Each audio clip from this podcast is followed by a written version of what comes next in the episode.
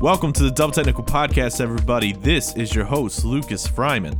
I hope everyone had a fantastic week, and we have quite a bit to talk about today. But as always, we have to start out with the local segment. The local segment is brought to you by SeatGeek. Go to SeatGeek dot com or download the SeatGeek app and use code DoubleTechnical for twenty dollars off your first ticket purchase. All right, so now we are going to start off today's show by talking about the Bengals. And who better than to talk Bengals with than our two thousand seventeen fourth overall, or not fourth overall, fourth round draft pick out of Auburn, which was a steal, by the way. He should have been fourth overall. Uh, Carl Lawson, how are you doing today, sir? I'm doing good. How about you? I'm doing great. Thank you again for coming on the show. And but before I start giving you some of the questions, I have to admire your Instagram uh, Instagram stories. They are always making me hungry. You just you always find a way to put some excellent food on there, so I just had to admire that. Yeah, man, I don't I don't really buy much, you know, but I will spend money on food, which is like you know uh, one of the greatest gifts uh, life gives us. So uh, that, that's... I definitely want to share. I definitely want to share it with the world. Yeah, ain't that the truth? And oh, by the way, that wing that was the cleanest wing I think I've ever seen. Uh, that I was proud of that. Thank you, because a lot of people leave too much meat on the bones. It's crazy. we we've officially, as a show, decided that we're gonna we're gonna join you on that mission. Okay. Definitely. All right. So last year, uh, your season sadly got cut short due to an injury. Um, what mm-hmm. has it been like going through this rehab process? I mean, it sucks. I mean, you know, you have his dark days, but there's never been a point. You know, I, I haven't been confident I'm gonna come back stronger. And uh, and better than I was before. So I mean, it's just time, and you know, that's pretty much it. So I mean, I've I've been at my lowest of low. I've been told way far worse stuff than you know an A C L. So I'm just like, all right, now today's A C L is just like a bruise. So you know, just all it takes is time. Yeah, that makes sense. So you know, you're able to get over that mentally. I know that's usually the the the hard part. And saw again on your Instagram story, you seem to be working out today, so the process is definitely going good. Um, so you you had a fantastic rookie season, getting eight and a half sacks. What are some things that you plan on working on this offseason to build on that performance? Um, honestly, just getting back to where I was at even this year. You know, I mean. Last year, even before the injury, it didn't go the way I played out, but I sat there and assessed myself. I mean, there's definitely some stuff I want to improve on and I'm going to improve on, but I was a better player last year than I was my rookie year. It just, you know, timing the throws, and then I can only do as much as I'm allowed to do, you know? Mm-hmm. Same, you know, same snap count as I did have my rookie year. So, um, and the role that I'm given, hopefully I'm, you know, I'm giving more when I do come back and I'm able to, you know, be on the field more. Um, that's as effective as I can possibly be, you know, but if I'm just, it's the same old, same old, I'm just going to be good in the role I'm given. Yeah. I mean, you take what you got, right? You know, make, you know, be successful on every chance that you get. And mm-hmm. so you have a lot of great veteran players around you, you know, Geno Atkins, Carlos Dunlap, Michael Johnson. Uh, how has their leadership affected you? Uh, have you learned a lot from them under, you know, the past three years? Yeah, I learned a lot from them, just how to be a pro, you know, how to approach it, uh, the mental aspect of it every day. And, you know, Geno had an A C L coming off in one year, and I talked to him about that. Mike Johnson's always a great dude, and uh, him and Carlos are great in the community to see how they, they operate. So it's been some pretty good role models. Have you gotten any mentorships from players outside of the Bengals organization? Oh, yeah, tons. Guys that I train with, you know, like in Fort Lauderdale and stuff like that. And this guy's like, just throughout my career, I mean, if I meet somebody, I'm I'm a fan of uh, of pretty much every pro, pro player, and I mean, and I always want to improve. So I mean, I get mentorship from guys who might I try to get some, learn and get mentored from guys who are even younger than me, who are successful, or just anybody really. Yeah, that's that's pretty good. Uh, so let's see. Uh, with all this being said, so again, you're going into your third year. Um, mm-hmm. And there's there's a ton of changes going on with the Bengals organization as far as the coaching staff. Uh, as a player, does that put any sort of pressure on you to come out and perform, you know, right off the gate, you know, to to impress them, or you, are you just going to try to take it the same day, you know, business as usual? Uh, well, see that see that's the problem. It's like I'm always trying to impress, you know, I'm, I'm trying to impress, you know, so I mean, it's, it's never like never business as usual. I'm always like, I want to be the best, you know? So, yeah. I mean, there's never, there's never a time it's just, it's usual. I mean, you only get a short amount of time um, to play this game, you know, uh, and in the overall grand scheme of things. So I just, I want to be the best at all times. And I'm gonna, I'm not really, of course, I'm going to be impressive. If I, if I meet my standards, I'm definitely going to be impressive to somebody else's because my standards are higher than anybody's. Yeah, I mean, you you got to have that skill, you know, and that motivation to even get to this level. That's for sure. Um, so, uh, let's see. Um, are you uh somebody that you know, you know, our defense, you know, we're we're gonna need leadership and things like that on that side of the ball. Uh, do you see yourself stepping into a leadership role this season?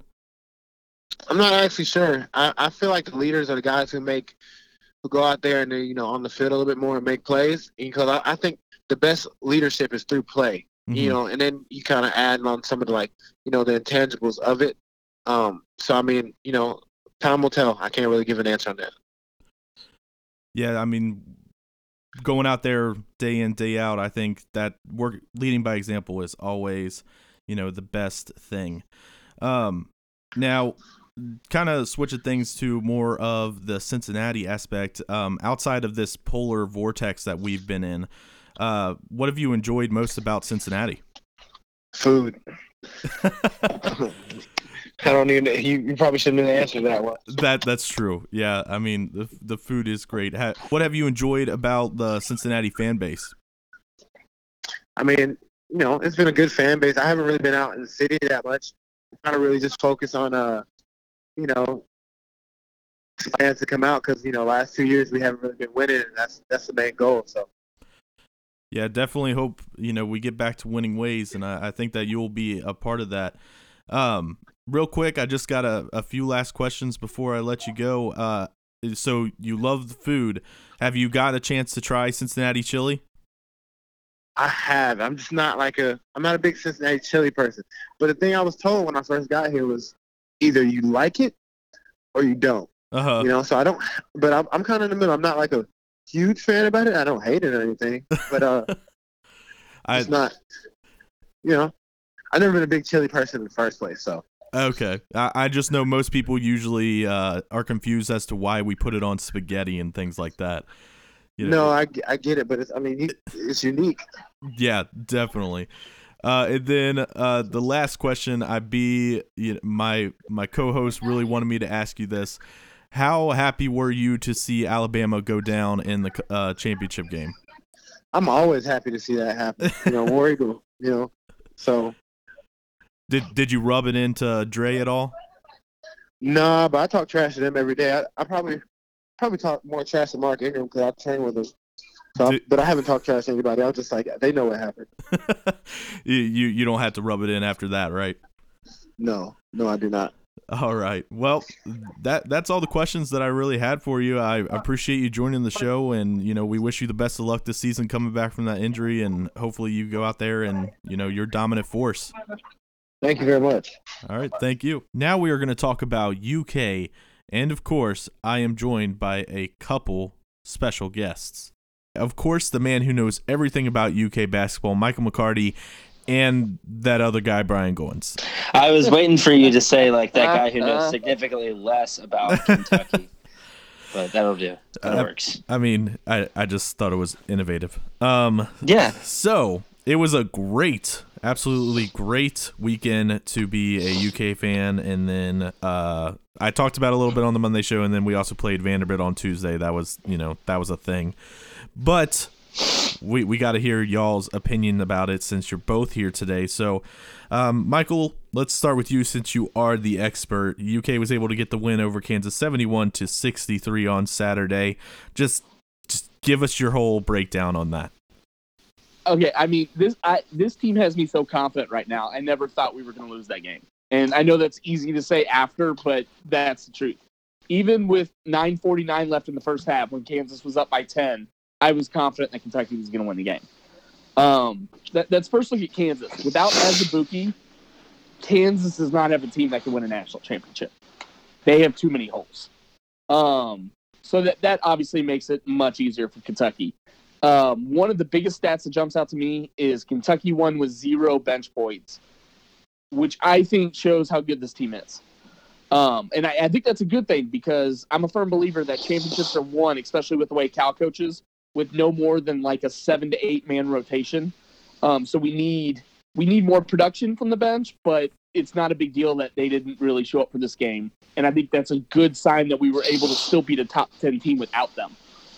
Um, my, my, my favorite all-time team is the uh, platoon team in two thousand fifteen. Mm-hmm. But I think that actually ended up being what cost us the championship, was having too many players. So I think us being more limited now is going to help this team. Um, like, for instance, us losing Quade Green. It's not because Quade's not good, mm-hmm. but we our players were able to get more security floor time. They didn't get pulled out as often when they made mistakes, and they were able to play through it. That's given them more confidence, which has in turn made this team a completely different team and much better.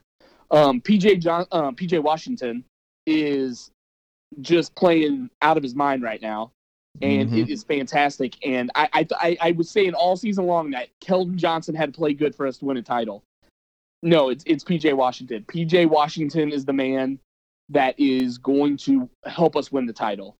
And the uh, last thing I wanted to note about this is how good is Tyler Herro playing in areas other than scoring, in the rebounding and the passing and the defense. It's unbelievable how good he has gotten in those intangibles in the game. That's a that's a really good point. He's he's kind of making up for it because he still has not quite found his stroke. No, and it's inconsistent, yeah. which is I'm, I'm, that's so beautiful that Tyler Herro's not shooting well and we're beating people. This is awesome. Can you imagine what it's going to be like when Tyler Herro starts hitting as well from the arc as his skill level can consistently become? I can't imagine what it's going to be like, and it's called number nine. Yeah, I mean, it, it, it's it. He's just, and I, I kind of dive into it a little bit. You know, when I when I was looking down the stat sheet for against Vanderbilt, uh, it, it's just it's terrifying how good this team can be from the perimeter, and I think that that would, I mean, watching that un- unfurl, especially come S E C tournament time, and then ultimately N C double A tournament time, that this team. Can, it should, I mean, the rest of the N C double A should be shaking right now because of that. I agree. So, Brian, what was your breakdown of the Kansas game? Uh, I mean, Michael touched on on really a ton of it. Um, just to kind of expand on, on the point of, of, of being really confident in this team, Kansas closed in the second half.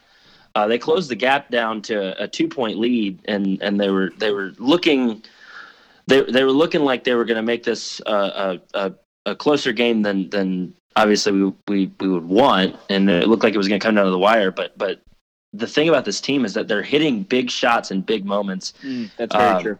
When it's, when it's really needed. And, and if obviously if there's any sport where that needs to be done, it's college basketball, especially in the, when, when it comes to S E C tournament time, especially with some of the tests that are coming up for this team, the, the big shot at, at the end of the game, Um, uh, uh, uh, even just the dagger to, to get the gap, you know, in the last minute, to get that gap to the point where, you know, it's an insurmountable lead. That big shot is what this what will really carry this team to the next level. Yeah, so. no, I, I agree completely. You're saying the most important shot in a game is when you have that ten-point lead, mm-hmm. and it gets cut down to three, and mm-hmm. then you come down and hit a three to make it six. Exactly. That's the most important play in the game. Exactly. And, and this, this team, this team, that. yeah, it's it, it it's done it. It did it against uh, against Mississippi State. It did it against um, now against Kansas, Auburn. Um, against Auburn. Um, I mean, yeah, it's that's it's it's huge to watch these things happen. Um, and we've seen a lot of times in history, especially with Calipari's team, we've seen that shot not fall in our favor. You know, we've seen the other team. You know, we've we've seen it happen in the tournament countless times. Um, mm-hmm. And the fact that this team's able to flip that on its head and we're able to see that consistently is a beautiful thing to watch right now in January. I love them so much. All right, so obviously that was a big game, but I don't think this compares to the game that happened Tuesday. Um, this this was a very important uh, S E C in-conference rivalry. Um, we went up against Vanderbilt. and um, we spanked them. Uh, eighty-seven to fifty-two. Uh, I I just want to hear briefly both of y'all's takes on this. Or, well, actually, Michael, you said you had quite a bit, didn't you? Well, no, I mean, I I, I could talk about Kentucky basketball all day. That's true. That's true. Well, okay. Well, we'll we'll we'll start with Brian on this one. We'll okay. we'll see what he has to say about that. I mean, my biggest take from this is that at at the half, the Cats were up by thirty. Um, yeah. I mean, that's incredible. And the, I don't even care if this is a bad Vanderbilt team. And look, it, it sucks that Vanderbilt couldn't pull out the win against Tennessee. They haven't won in January. Um, it, it it's it's painful for them. But any S E C team that's down by thirty, uh, or uh, sorry, any anytime you're leading an S E C team by thirty, it's a huge statement as a basketball team, especially rolling off of a big win against Kansas, um, especially with, with P J Washington again having another lights-out scoring performance. twenty-six points on nine of fifteen is no joke. Um, we had some, you know, we had contribution from Tyler Herro. We had contribution from Keldon, Keldon Johnson. The big thing that I took is that in the span of forty minutes, Kentucky only turned the ball over seven times. That margin is outrageous against any team in college basketball. So I, it, it was just domination front to back. Yeah, forty-five to fifteen at half. When I saw that notification pop up on my phone, I thought I read it wrong. I like, felt like I was watching the U C L A game again. No. Which is funny because I think that's one of the best defensive performances since then from a Kentucky team. Yeah. They went on a thirty to five run to end the half. Mm-hmm. Oh my God, that's insane. Mm-hmm. That's crazy. How do you allow? I mean, how do you allow just five points on the a other thirty the floor to five run scoring against five random dudes you find at the Y M C A is impressive, much less an S E C team. Yeah, yeah. I mean, yeah, a hundred percent. Um, I, I think we could go out and have a thirty-five to or thirty to five run somewhere at a Y M C A, guys. I don't know. Have you seen those guys? Those guys play hard. Those are like yeah. the ball. Those are the ball's life guys. I'm not in basketball shape. Neither am I. It's okay. So uh, we, we can so, make it like, work. Okay, th- this Vandy game though. Yes, it was good for my soul. Why? Like I loved this game. This is what I love about Kentucky basketball. That we are supposed to destroy S E C opponents.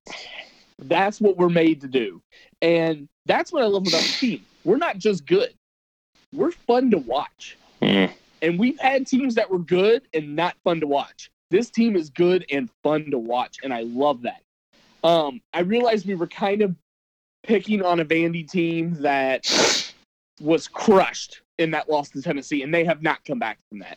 That that has destroyed this team. They're they're going to have to figure out a way to dig out of that game, but um, that game completely ended their season. Um, a, a key stat, P J outscored Vanderbilt in the first half. Himself. Himself. Yeah. That's, That's crazy. Um, and the other big thing that I think is very important is this team has its swagger back. Duke mm. took it. It took us a while. We figured it out. We have it back. I am so excited and confident about this team. I'll say it now, bring on Duke in March. I don't care. Yeah, There's no fe- one that's going to beat this team when this team's playing. And feasibly, could you say any team's playing as hot? I don't I don't oh, think I don't I, think anyone. I, I can't I, I can't Tennessee's think of any struggling, Duke's struggling, like Kansas is falling off the map. I mean, yeah. Michigan's playing kind of good. Um but no, like I don't think anyone's playing as well, and not just playing as well, but improving every single game like Kentucky is right now. Especially since the turn of the year, at the very least. Especially since yeah. the year turned. I mean, it, it was like twenty nineteen hit, and Kentucky decided that they're not going to lose in twenty nineteen. So, yeah. Oh, it's amazing. It's so fun. so I, it's, this is this is starting to turn into one of my favorite Kentucky basketball seasons. Oh yeah, for sure. And I, and I'm very aware of the fact that I just said bring on Duke in March, and that probably means we're going to lose Saturday. But I stand by how excited this team makes me. I love the, the self-aware nature of you, Michael. Yes, yes. That would make you a great college basketball coach, you know? uh, all right. So we're all pretty pumped about that Vandy win. So now we have a game Saturday versus Florida. Uh, that's definitely a rivalry game, a game that we always get up for. Everyone plays their hardest. Michael, I am now going to defer back to you again to start. You are the expert. What do we need to do in this game to secure a W and not prove you right? I mean, in the words of Joe Dirt, keep on keeping on. The um, Florida is not the Florida of the past this year. Uh, they're twelve and eight. They really don't have any good wins this season. Um, they're oh and two against ranked opponents. And their their two best players are uh, KeVaughn Allen and Noah Locke, which are both guards, which I am very excited when the other team's best players are guards. Because with the way we're starting to play guard defense, I'm, I'm good with that. Like, bring that on every time. Plus, their senior, uh, their uh, senior center, um, Kavarius Hayes, he is a big body guy. He's like six nine, which is awesome because it's those seven-foot thin athletic guys that uh, Reed Travis has pr- problems with. So I think that's a good matchup for us. I just really don't see – if they come out play and play like they've been playing, I don't think it's going to be an issue. I, I, I think Kentucky should win by ten or fifteen and um, keep the roll going. Um, I do expect a big game out of Tyler Herro because I feel like he is like the road warrior for this team. He seems to have big games in hostile environments, and there's a very good chance we'll get that on Saturday at Florida. So I, I would expect to see him have a good game. Yeah, I mean, I, I agree with everything you're saying. E S P N apparently doesn't. They have a, almost have the game as a fifty-fifty on odds of winning, which I think is very interesting. Um, well, outside of talking about Duke, E S P N doesn't know what they're talking about. They're too busy talking about Duke right now to focus on anyone else. Yeah. Actually, did we talk about that the last podcast? About um, how they s- said that there's never been a freshman team like this and never had that much pressure for Duke? I, I, I don't know if we talked about it. I know we talked about it outside of the podcast, at least. I don't know if we talked about most, it on the podcast because it's the most laughable vomit thing. When I talk about it, so it's probably yeah. not good podcast material. That's, That's the most ridiculous. laughable thing that I've the ever The bias heard. of Duke is just unbelievable. Like, I, I don't think my wife loves me as much as E S P N loves Duke. And I have great marriage. I just think it's ridiculous. I just, I yeah, I mean, it's it's really funny because right now, out of any any college basketball team that should feel like the New England Patriots, it should be the Duke Blue Devils. But E S P N loves the Duke Blue Devils so much they can't, they don't, they're not getting any of that hate. And all that the, hate's coming our way. It's the excuses they're making for them. Like when they lose, they they go they're on E S P N talking about how, well, this is a young team. You've got to give them time to develop. If we had that exact same roster at Kentucky, it would be, well, Coach Cal can't coach. Clearly, he's got the three best players in the um, in all of college yeah. basketball, and he lost the game. This is ridiculous. He can't coach. He rolls the ball out. And then they'll, okay, then they'll ask the question. He rolls the ball out because they've lost a couple games this year.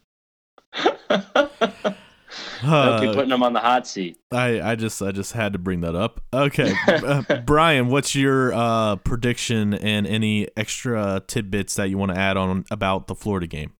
Yeah, I mean, Mike Mike hit the, hit the uh, nail on the head with, with, with Florida's best play being from their guards. I am excited to see that uh, that lineup right now. Um, I'm I, I'm really excited to see the matchup of KeVaughn Allen versus Ashton Higgins. But right now, um, Florida is just tremendously undersized down low, yeah. especially against these Wildcats.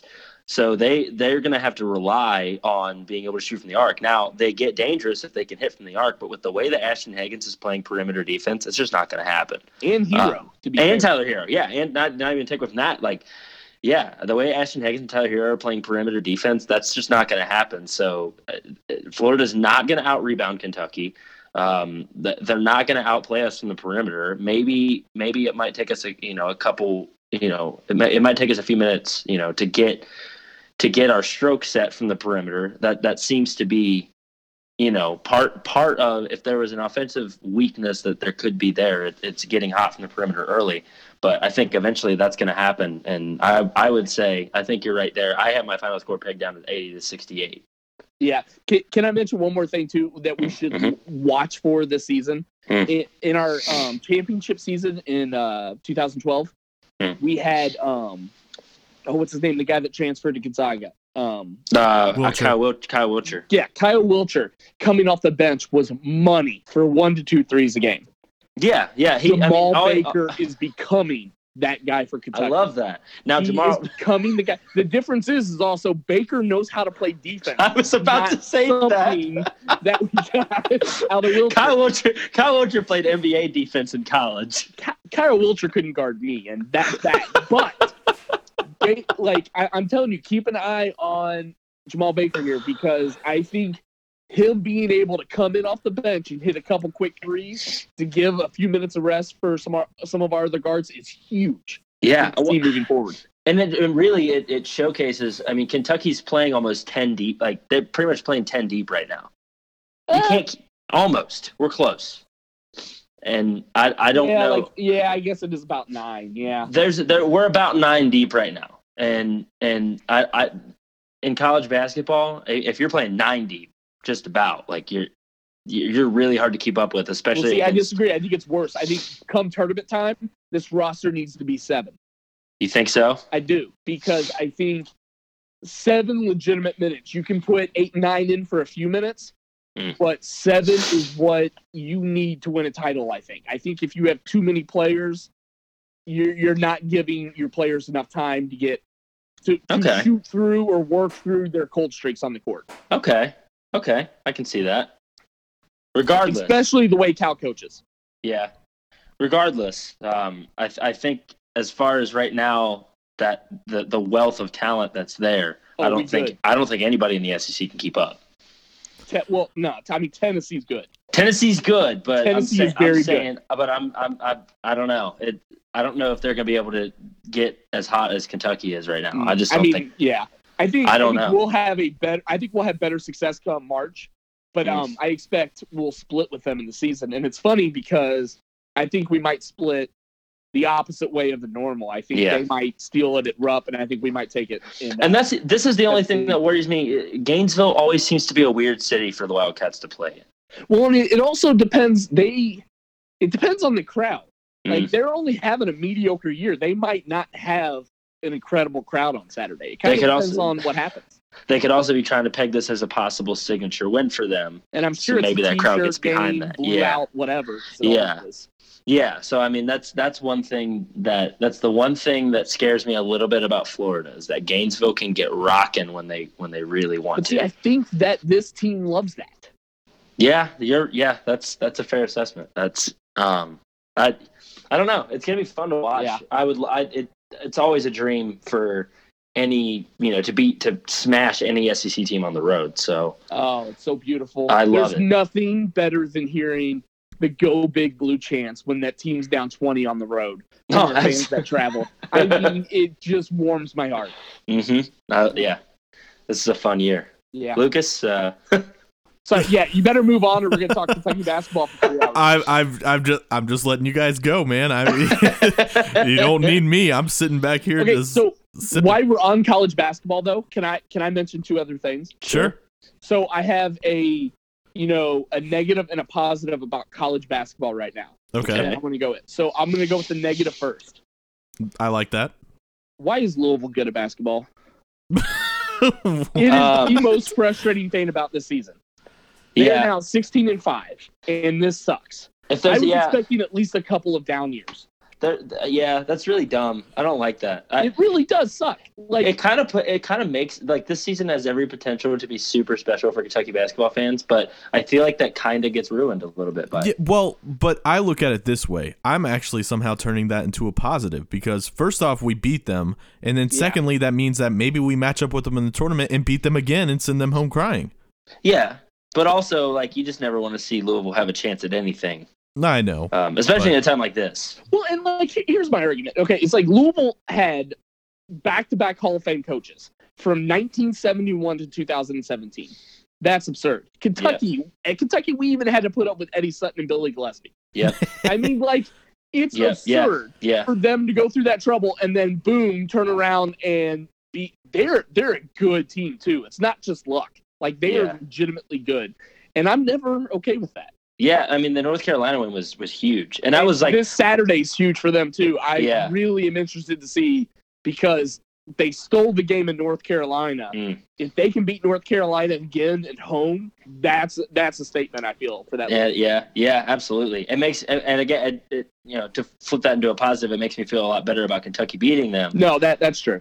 But also, it when I, when they beat North Carolina the first time, I was like, "There's no way Louisville's that good." It had to be an off night for the Tar Heels. Right. But now we're here watching, and they're killing. six, yeah, watching Florida or Louisville just dominate basketball in a way that they're really they shouldn't be allowed to. I feel no, like I feel like yeah, I feel like they shouldn't even have they shouldn't even have sanctions or scholarships or everything. They should just be they should have a skill level cap. You know, it's after, after they should have a skill level cap after all those violations that they committed. They should they should Two say star all right, recruits only. You're you're too good. You have to forfeit the next five games. Well, that that'll be a good topic for a uh, you know an off-season podcast when we don't have much to talk about. There you go. I mean, that makes Rick Pitino the greatest coach in Kentucky history, right? He led us to a title and destroyed our rival. Uh, yeah, the dedication oh from that man is unbelievable. yeah. do you do you feel like that that was that was like Rick Pitino's ultimate goal was like, I mean, all right, I'm gonna make Louisville, I'm gonna bring Louisville to their highest of highs, and then immediately have it after all I'm taken gonna... away. It's the, it's the best heel turn I've seen since Hogan in ninety-six. All right, let, let's okay. let's stop there so on that I'll because on. I do want to save that for an off season. That is that is going to be a beautiful podcast. What is your positive, sir? My positive is how much I U sucks at basketball. It is. Oh, so that's much great. Fun. Yes, they um, they started the season twelve and two. They are now twelve and nine. Now I want to. I want. Here's the stat that I love. Never in the history of Kentucky basketball have we lost seven games in a row.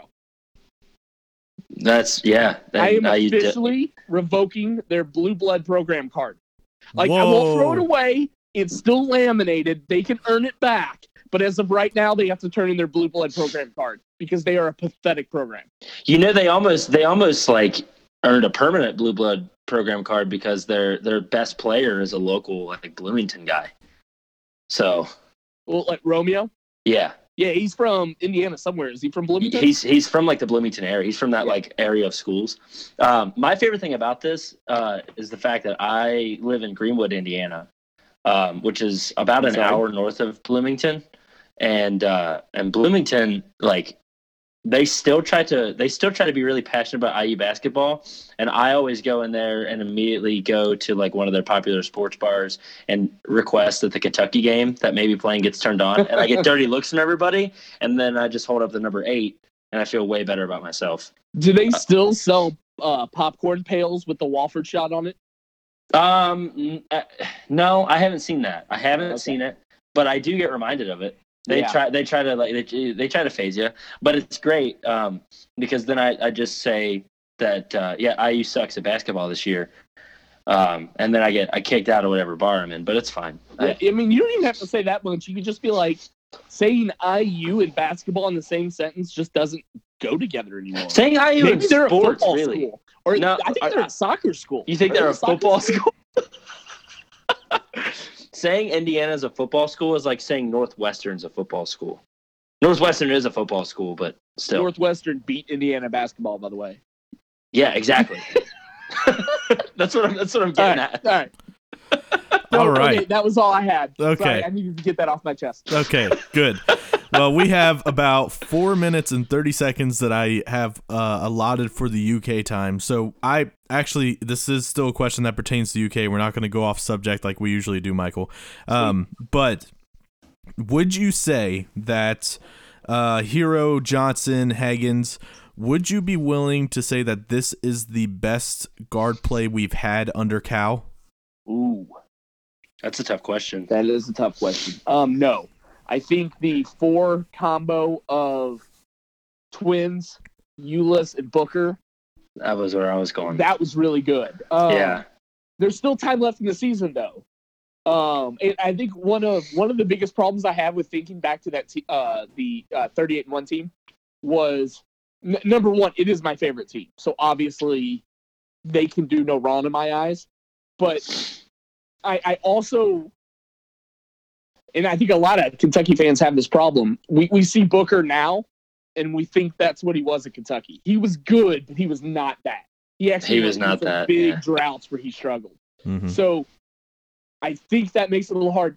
give it some time, and I, I want to see how the season plays out. They very well could be.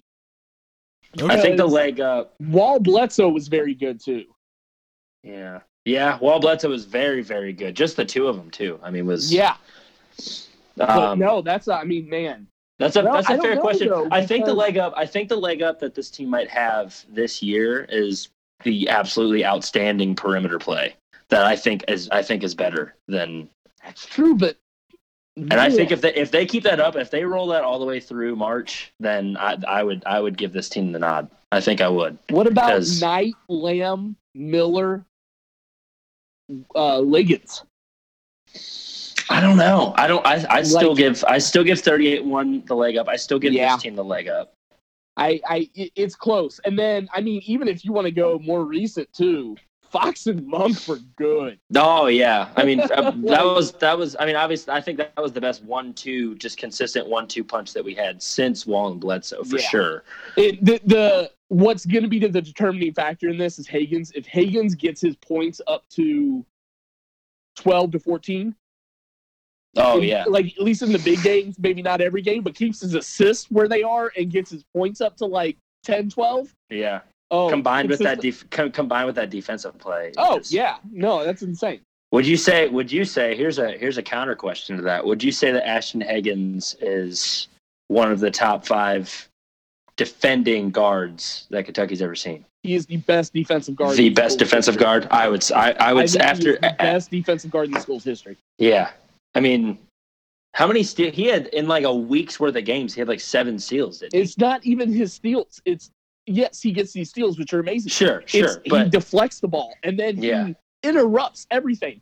Mm-hmm. When you have the opposing team that says no dribble handoffs in this game because of Higgins, that's how everyone plays now. Yeah. If you take that away from your game plan because you're scared of a guy, that is impact. Yeah, yeah.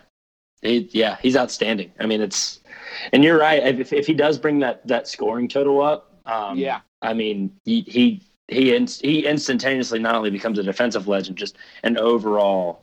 Oh, I mean, yeah, because his driving's getting better every game, and then he hit a three, and then he had his foot on the line and hit another outside shot. If he starts to hit that shot like consistently at all, you mm. can't guard him, and it's over. And I think he can. I mean, he, yeah. he gets oh, I, he I gets the he minutes. Too. He gets the minutes to to improve that shot. So, yeah. I, and especially if, if Kentucky keeps pulling away from games like they are, yeah, then you just lend yourself to have some people starting to improve on specific points in their game. I think that's what he would be focused on. I yeah. would love. To, I want to see that. Oh yeah. Good question, Lucas. I like that. Yeah, it was. No, thank. Um, yeah, I was. I was so ready to ask it, and then Michael went on his tangent, and I was like, "Please let oh, me have sorry, enough man. time." No, you're good. You're good. I, I was just hoping we'd have time, which we did, and it, now it is perfectly thirty minutes. So there you go. Uh, now that we have talked about U K, we are going to talk about U K. Or I'm sorry, I'm so. we are going to talk about N K U next. N K U has a game tonight versus I U P U. Uh, I U P U is a pretty decent team. They're thirteen and nine. Um, they're they're better defensively than a few of the teams that we have recently matched up with. Um, they they score a little bit better as well.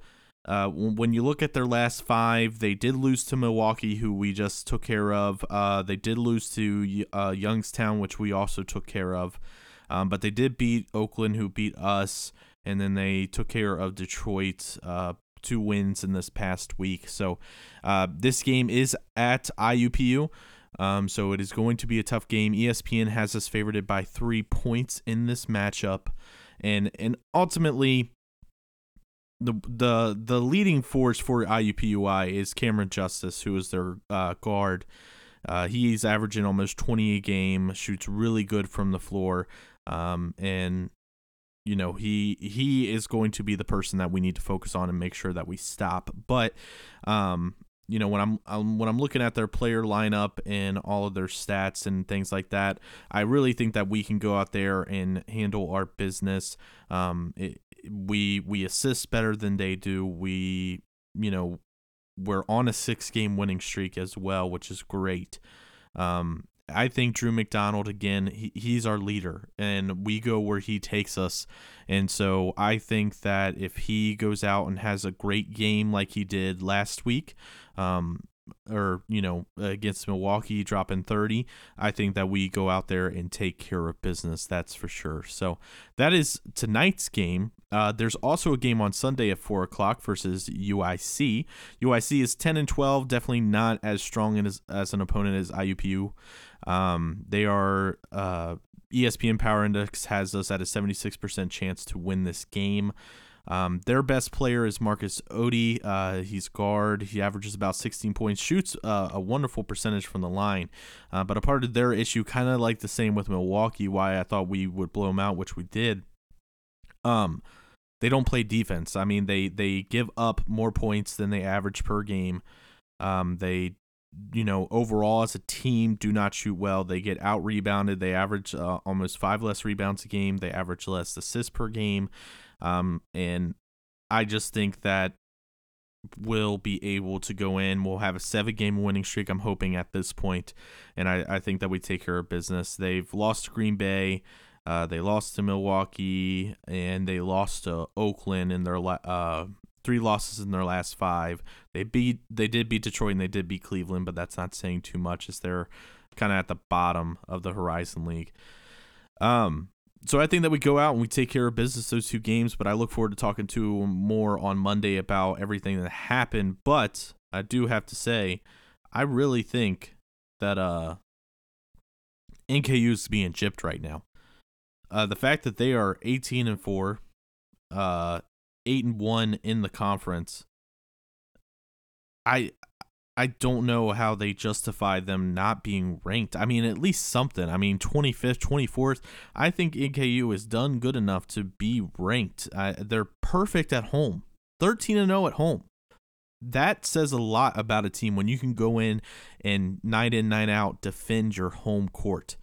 So I think that this is something that, you know, they've been getting votes, but it, it, it's it's very upsetting that they haven't cracked it yet, because they – They really should be in, in my opinion, the top twenty-five. Um, but obviously, we'll just have to wait and see how everything goes. Hopefully, they go out, get those two wins, and we're looking at a twenty-four, twenty and four season thus far. Um, crazy. Great year for N K U, and it's looking like it's going to be another tournament year. Fingers crossed. We'll just have to wait and see. So that is everything that we wanted to talk about with the local squads. Um, thank you again to Carl Lawson for coming on at the beginning of the podcast to do that interview. Uh, just great guy. Cannot wait for him to come back this season. Uh, he's definitely going to be a dangerous uh, force out there. Other teams are going to fear him. Him matched up with Geno, Dunlap, maybe Johnson if we re-sign him. I mean, you you just can't get any better than that. He is he's going to be a force. Plain and simple. So thank you again to him, and we, you know, we wish best of luck to all of our local squads in their games this weekend. Um, but we are going to take a quick break, and then we will come back again with the guys, and we'll talk about some N B A crazy news, and then also break down the Super Bowl.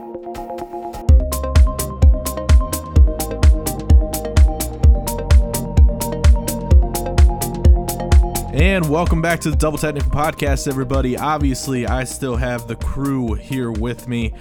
Uh, and uh, it's time to talk about N B A because we love basketball. Basketball is the best sport. Isn't that right, Michael?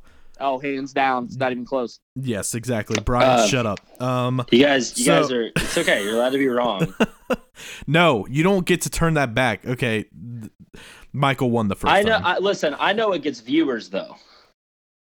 And I'm just saying, the most watched basketball? sporting event, the most watched sporting event, like but, history, happens on one Sunday every no, year. No, no. Yeah, is that the uh, World Cup finals? No. No. Oh, we're not going worldwide. You said the most watched ever. I'm pretty sure those ratings probably beat the Super Bowl, just to be fair. Uh, yeah, you, probably, they... you might be right. Um, but I, also, I, I'm pretty I, sure this, I feel like I, I have to be if we're going worldwide. But the Super Bowl, the Super Bowl might get televised worldwide as well, though. I don't think it does. I don't think anyone else cares. Yeah, I don't know. that I, I think that's part of the issue. Um, I don't know. We'll we're see. Gonna have a whole nother debate because actually, I don't even agree with that. It's the most wa- you know, the sport's the most watched or anything, because look at the social media presence. People are consuming N B A twenty-four seven rather than the N F L. So, oh, I think Super Bowl Sunday is the biggest sporting event in America every year. Absolutely, um, because I think the N F L did a good job at selling it as a holiday. Um, mm. They've done that better than any other sport. Plus, every other sport has a series. Yeah, sure. and those and those game. those commercials. Yeah. Oh, yeah. Those no, commercials yeah. generate so much ad revenue, more ad revenue than any other. Oh yeah, no, I mean, championship. I completely see what you're saying. All yeah. that is correct. It makes sense, but that's yeah. Okay. okay. All right. So, when a lot of crazy things have happened in the N B A with in between the the first episode this week and this one. So obviously on the Monday show, I talked about Anthony Davis requesting a trade. Real quick, uh, just off the top before we dive into all the craziness that deals with just him. Uh, Michael, we'll start with you. What was your uh, just what was your thoughts on A D requesting a trade from the Pelicans officially? I am okay with a player requesting a trade if they are on their second contract. I don't think they should be able to request. I don't. I think it would be wrong to request a trade on your first contract. But if you're on your second contract and you feel like the organization you are playing for is not working actively to build a championship team around you, I think you can ask for a trade. And honestly, it's doing them a favor. He could just say, well, I might sign, I might sign, and not let them get anything out of it. Mm-hmm. So he's actually helping them. I, I agree with that. Uh, that's, a, that's a really fair assessment, Brian. Yeah. Brian, what are your real quick thoughts on that? I I like the way Michael put that. Is is the second contract talk? Um, it. I always, I always hate to see one player become bigger than an entire team. But in Anthony Davis's case, like he became the Pelicans when like as soon as the Pelicans rebranded. So the Pelicans, like the Pelican brand right now is pretty much forever only associated with him. I'm pretty I mean, Drew, sure the Pelican mascot has a unibrow. I'm just saying. Yeah. So, I mean, uh, pe- right now, Anthony Davis is the Pelicans. So it, it, it makes that situation a little strange to watch from the outside because I've only associated Pelicans with him. And, I mean, Drew Holiday, it sucks because it kind of takes away from, like, Drew yeah. Holiday, who I think is one of the better point guards in the league. But, um, it, you know, it it, it, it does kind of suck to see that happen and, and, and that disassociation happen there. But if there's any player in the N B A right now who deserves a championship, it's Anthony Davis. I yeah. mean, more than anybody. I, I I don't know where you're so I think to go he's, with this, Lucas, he's, but I want to jump in. Can, can I jump in? Yeah. Okay, so I don't know if I – all I know is Davis sat out the, the other day. Yes. I don't know if they, that what, what that, that decision was to do that, but I was I and I love Anthony Davis. Mm. But if it was his decision and he's just gonna sit out until he gets a trade, that's wrong. No, yeah. well he, yeah. he no he actually is injured with uh okay. with okay. one of his okay. fingers yeah. right now. Good. And they, they took him out of the hype video. I know that. Yeah, that yeah, I, yeah, that was something that I wanted to bring up with y'all. Like, yeah. So, uh, okay, how do I put this? What are your thoughts on the pettiness of the ownership of New Orleans? Because they removed him from the hype video. They came out and said that they, they did that because they didn't want the crowd to boo him and this, that, and the other. Like, I, I don't know. I think it's all kind of childish, but what is... Um, My first impression of it is that the eighth grader who got dumped and said, well, no, I dumped you first. Well, here's That's the thing. What it reminds me of. Here's the thing, though. You you need to look back at Gail Benson's history. Gail Benson's the principal owner of the Pelicans. She's also the owner of the New Orleans Saints. Now, here's the thing. Oh, she's not. Oh, she oh this is she. No, she she has. That's a, awful. She, no, no, no. She has a history of this kind of pettiness, and I'll I'll kind of break it down. So her daughter-in-law is Rita Benson LeBlanc.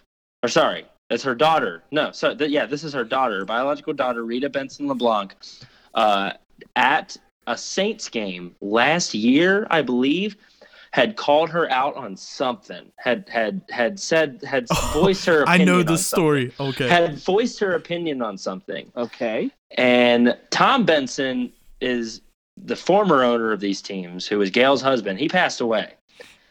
Gail Benson took her daughter out of all of inheritance, out, out of all the will, out of all of her her holdings, and both of the teams, all of that, because all she did was voice her opinion. So I'm not surprised to see this pettiness happen from Gail Benson, because she's done it in the past. She's she's a walking, talking eighth grader. Yeah. Well, to be fair, that's not really much of a punishment. I really wouldn't want to inherit either of those franchises, to be honest.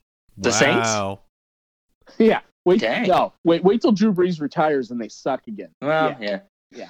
yeah. Michael yeah. just is ready to go on and on about yeah, this. The Saints are not my favorite team. Okay, okay stop, stop. Okay. We have, you will have your dedicated segment to go off on whatever is built up all day today. but, but, um, yeah, I mean, it, it's it's one hundred percent. The, the, the pettiness situation is, is not surprising at all. Here's another. Here's a report that I had read as well. Uh, apparently, part of this has to do with Anthony Davis's relationship with Gail Benson, the owner, because he believes that they're investing more in the Saints than the Pelicans. Ooh, ooh, that that's, that's an interesting take. It is. Mm-hmm.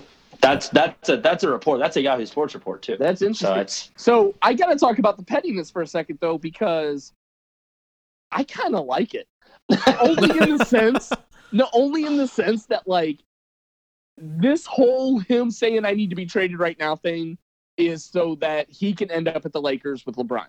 Like, yeah, that's obvious. It's very thinly veiled. I kind of love the pettiness of them being like, "Nah, screw that." Yeah, yeah, and, and, and let's be honest, everyone else in the league knows that he's going to sign with the Lakers, which makes him not a good trade for anyone else. Yeah. Yeah, I mean, it's kind of, but but it's also the kind of thing, the only counter-argument I would, I would have to that right now is that everybody figured that Kawhi Leonard going to the Raptors was yeah. a one-year rental situation. And uh, I think it's going to become more than that, so maybe they're they're going to try and hang on to that little piece of thread. But you know. the, the difference, though, with the Kawhi thing is when he went there, there was no for certain thing team that he wanted to go to. He just yeah. it was just rumored. Yeah. Like he never he nor his team ever came out and said, "No, I really want I, I plan on being in L A." Davis yeah. and RuPaul, as I famously said RuPaul. on, on uh, Monday's that's podcast. The, that right there, uh, I think that takes over Trey Lyles' situation. Um I uh I Go ahead. I'm sorry. Oh, you're fine. I was just going to say that they have both made it abundantly clear he wants to be a Laker, so this is kind of different. So here's my thing, though. A minute ago, now he's injured, but I thought that it was a possibility he was sitting out until he got traded, and I disagreed with that. Yeah. Um, he started this season. He should finish this season if they don't trade him. Now, if they don't trade him in the offseason, I have no problem if he refuses to play next year.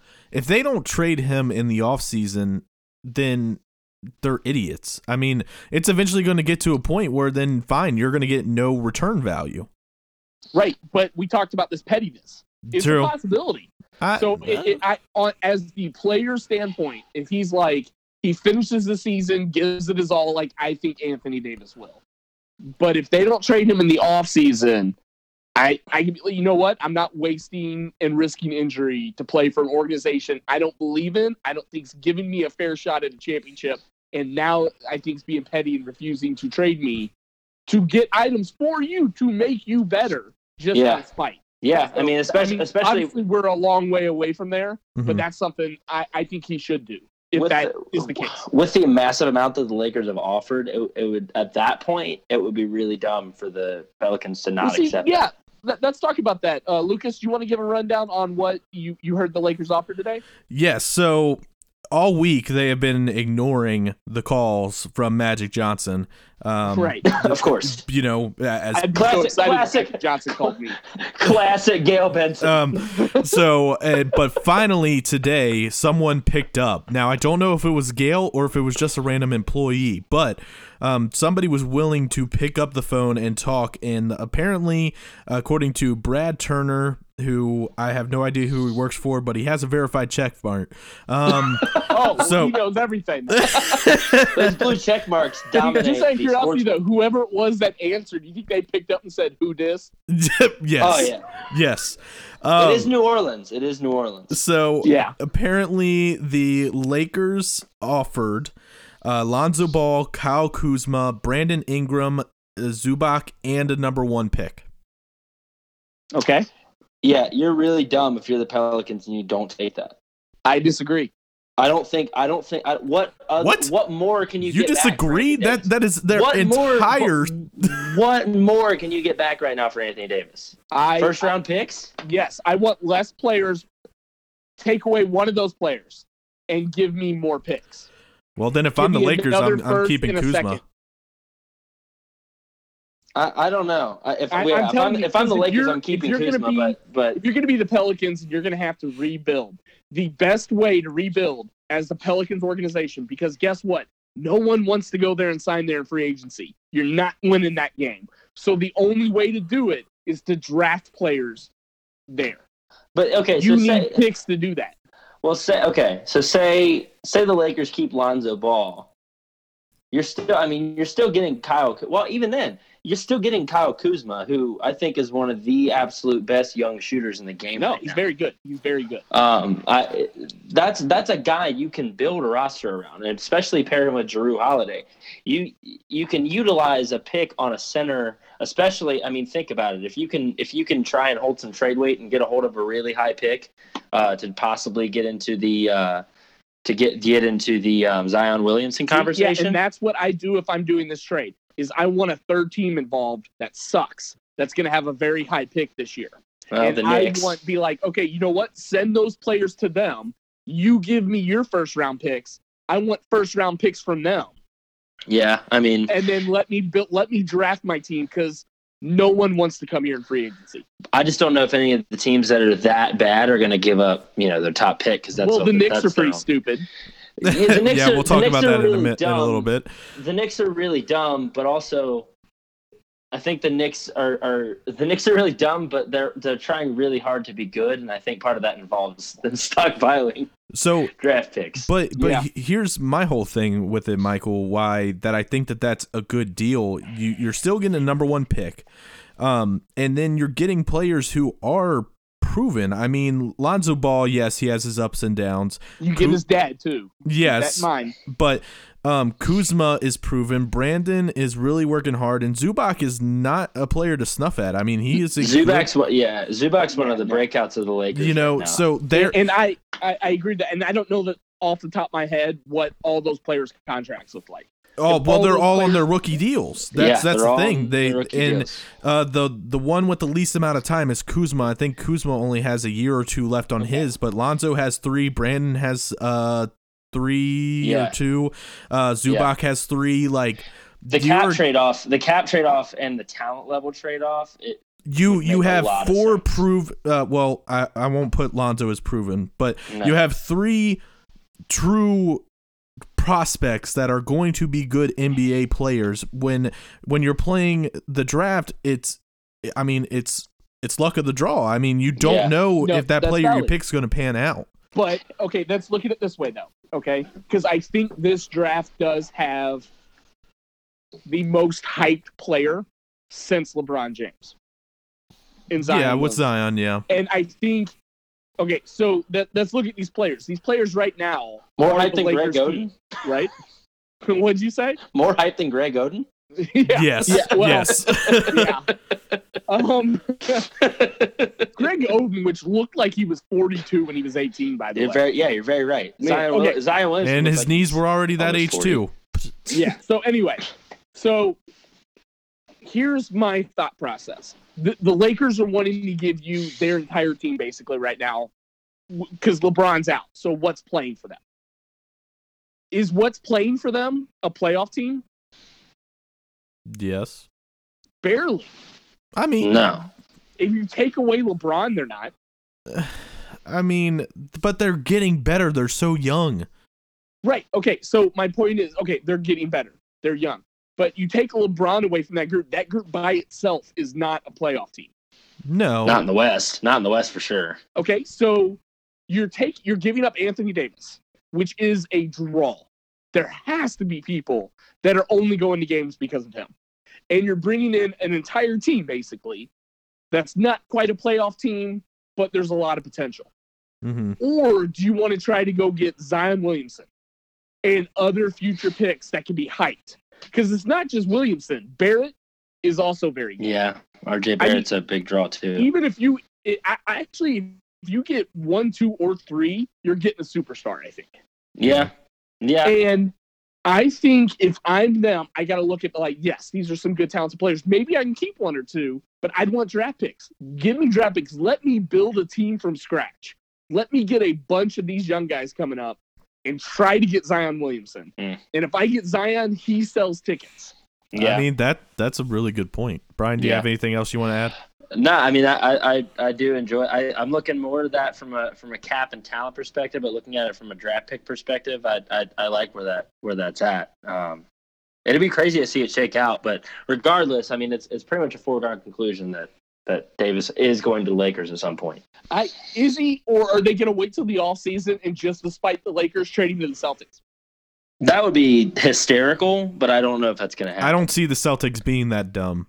By, well, I think the Celtics. I think the Celtics are um, confident enough that they believe they can convince him to stay. Though, I, I yeah. just would not risk it if I'm the Celtics. Like, yeah. he's made it abundantly clear. Like, yeah. I'm sorry. I, I you can you you are a great organization. I mean, they they've done amazing things, and they've you know really shocked me personally how they just turned that team around and just made it all studs. But they. That there, there's no convincing him. I mean, I think, I think by plane or by train, it's it's Anthony Davis is going to Los Angeles. Uh, yeah, I mean, I, it, I think that's his ultimate destination. And he but, really wants it to be this year, so he can get that supermax. Yeah, because mm-hmm. if he doesn't, he loses yeah. eighty million. Yeah, yeah, that's a lot of money. Yeah, yeah. Um, I, well, I mean, it'll be interesting. I honestly, part of me just really, really wants to see A D and LeBron play together. It's as an interesting as, combo. Yeah, because you're talking about, I mean, you're It'll remind me of the two. days of LeBron and Anderson Varejao. Yeah, absolutely. Perfect. Mm, or LeBron. Yeah. I, actually, you know what? It would be it would be shades of LeBron and Zydrunas Ilgauskas. You know? the most talented names. center of all time. Um, but but uh, I, I it, it would be interesting to see two guys who are so well-rounded. In both yeah. at both of their positions. I mean, feasibly, those guys can dominate. I mean, Anthony Davis can can run four or five. LeBron James can run one, two, or three. You could probably just put those two guys on the floor by themselves, and you well. Can and there's, if there's anything that like um, basketball commentators have told me over the years, it's that Anthony Davis doesn't have to be the dog. I don't know if you guys know this, but he took the fourth most shots on that Kentucky team that won the title. Mm-hmm. Interesting. I did not know that. I knew that. How did you not know that? That is the most overused piece of information. I don't listen to basketball commentators when they're talking about, like... Anthony Davis is one of the most selfless players ever. I know he's one of the most selfless players of all time, but the, the, the whole, like... I Yeah, I I didn't know that solely because when when any sports announcers start talking about those overused storylines... Like, it's much like... I don't listen to any commentaries talking about the Super Bowl going up to the Super Bowl because it's the same nine storylines yeah. that everybody talks about, like how Sean McVay's from Georgia. It's the same thing with that. I just tune it out because I don't... Gotcha. Well, useless Cal, information. Cal also, it was a talking point for Coach Cal for, like, five years. Oh, well, yeah. Well, because Maybe that's he's why like, he's look at this. Because he's still talking about Anthony Davis. All right, so let, let's kind of switch to the next thing, but still involves the whole Anthony Davis thing. Um, not only has the Pelicans owner uh, voiced their uh, upset nature about this whole thing, but apparently a ton of owners in the league have voiced how they are extremely upset that LeBron is not – getting in trouble for tampering and things like that. And honestly, I feel like owners in the N B A are afraid because we are getting closer to an N B A, which is why N B A is the better sport, in my opinion, where the players are going to be running things. Uh, and um, are you telling me the players aren't running things now? They are. I mean, to to a majority, but the it fact depends that, on the franchise. Yeah, yeah. It, but the fact though that LeBron, okay. had the wits about him to meet this guy named Rich Paul at an airport and became friends with him, turned him into a, you know, uh, an agent, all-star agent with uh, Clutch Sports, and then, you know, had the wits about him like, okay, I'm going to have this guy in my pocket so when I need somebody, I can get him. And yeah. now he's made it to where LeBron literally owns, or well, not owns, but pays Anthony Davis agent. Like he, yeah. he he is going, LeBron eventually is probably going to represent, I'm going to bet, at least a quarter, if not a third of the league um, before he retires. Yeah. So, I mean, and what are your thoughts about that? I mean, essentially LeBron has run the N B A since two thousand eleven when he went to the Heat. Yes. And I that mean, and that was when the owners got upset, and now they're getting more and more upset. Yeah, I mean, it's it's and and players are starting to follow suit in that regard. I mean, it's the same thing's happened with the Warriors. The same thing sort of happened with the Celtics, not entirely. Yeah, but I think they had less of a reach into the talent pool. Uh, it happened with the Thunder, with Russ running the Thunder essentially. Um, yeah, LeBron started a trend that I don't know how much I like it. Um, it is nice to see players get to dictate a little bit more of what's going on, but it, it's it. I feel like it's made owners slightly obsolete as far as business decisions go, um, at least from a, from a basketball standpoint. Okay, here's so. my counter argument to that. Okay, this is not every owner. It is a large handful, though. True. If these owners don't want to lose this power, they need to more actively try to build a winning franchise. Too many owners in all sports, this is an issue with all sport, all professional sports, sit around and aren't willing to spend the money to win a championship. They'd rather sit on some of their money and just sell seats. Oh, trust me. We, yeah, I mean, we I as know, Cincinnati we, sports fans. This is a Cincinnati podcast. Yeah, I know everyone knows this very well. So here's my argument. If you don't want players doing this, show them that you want to build around them for a championship. Mm. Too many of them don't. So I don't blame the players at all. Yeah, I, I don't know. I, yeah, I guess blame the players is, is that would be strong for me to say. It's just it's I, I feel like it's just it's unfamiliar territory. You know what I mean? Because I don't know. It's it's weird to see a, a basically a league contr- like controlled by a handful of what ten basketball players essentially, and that and not. No, I'm not I would say it's just team. controlled by one. I mean, well, this this question that I you know kind of wanted to pose is is the fact that the owners have explicitly said they have issues with LeBron because yeah, everyone yeah. goes to him and he explains what they need to do, and then all the while the man is the you know sits as the lead for the C P A, um, and I mean. But what do you but what do you say about like Steph Curry and Kevin Durant right now? They'd be doing the same thing if they weren't together. What do you mean? People will be if Kevin Durant wasn't on Golden if Kevin Durant wasn't a Golden State Warrior right now, if he was anywhere else, he'd be doing the same exact thing as far as drawing players towards him. Because Russell Westbrook did it did it himself with Paul George. Yeah. I'm saying that yeah, it's, but it's not just LeBron doing this. Drawing That's, players is different than the the aspect that I'm looking at it from the fact that LeBron basically represents Anthony Davis. Like, yeah. you know, that's what I'm getting at. He, yeah, I, I think that's a conflict of interest. That is, that is a conflict. I wouldn't be surprised if, if, if somebody sued LeBron James for collusion, essentially, for something like that. Well, or, we, you know. we already know that Adam Silver calls LeBron on everything. Like, hey, is this okay? Okay, cool. Well, okay, so speaking about that, I have a question because, okay, that's, let's go ahead and play the scenario out. Okay. Anthony Davis goes to the Lakers, okay? Mm-hmm. Okay. Who coaches the Lakers? Um. Well, LeBron's already wanting Luke Walton out, so as soon as Anthony Davis gets right. traded, the the, the during, during the press conference of Anthony Davis holding his jersey, Luke Walton is just going to be exited out of the building, never to be heard of again. Oh, um, sure. And then he is going to bring in Tyronn Lue. Um, because oh, no. he will sit there and do let LeBron coach. Okay, are you ready for this? Yes. Brian, are you um, sitting down? Yeah. Because this is gonna piss you off. Okay. I know. I, I have a. I have a really. Okay, go go ahead. I think they should name LeBron coach. Just like, yes. No, listen. No, listen. Do it. Just, no, listen. Just like back in the day with baseball, how they had player managers. He could have assistant coaches help, but they should name LeBron James. No, no, no, no. I'm telling you, they should name LeBron James head coach. If they do that, okay? No, okay, listen. LeBron James said multiple times he wants to be known as the greatest player of all time. Guess what Jordan didn't do?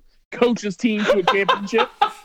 Uh, well, yeah, I would already beg to differ that LeBron's probably already coached his team to the championship and all those Miami ones. We know Eric Spoelstra. Right, but not officially. Um, I'm I know. Officially, he could be a coach player and coach and star. Didn't Bill Russell do that? To an N B A championship. That would be the greatest Hold thing on. ever. Didn't Bill Bill Russell did that? Did Bill, really? Bill, yes. Bill Russell was a player coach. Yeah, he oh, was. I didn't realize that. Okay. Yeah, yeah. Was a he, there was uh, towards the end of his career, they didn't win a championship, but he he, he didn't coach the championship. Coach. So yeah, you still have the leg up on the championship. There you go. I'm telling you, this would be why if, not? If this happens, okay. Once Adam Silver signs the paperwork saying that LeBron can also be the head coach, he's also going to go ahead and sign the other paper that LeBron slid under there saying, change the N B A logo to me. Yeah, it'll it, honestly, it'll just be a profile of LeBron James's head with the headband. It'll be headband LeBron. It has to be headband LeBron. But also, what just like in the ultimate power move, after he gets named head coach of the Lakers, he should just go ahead and buy the Miami Heat.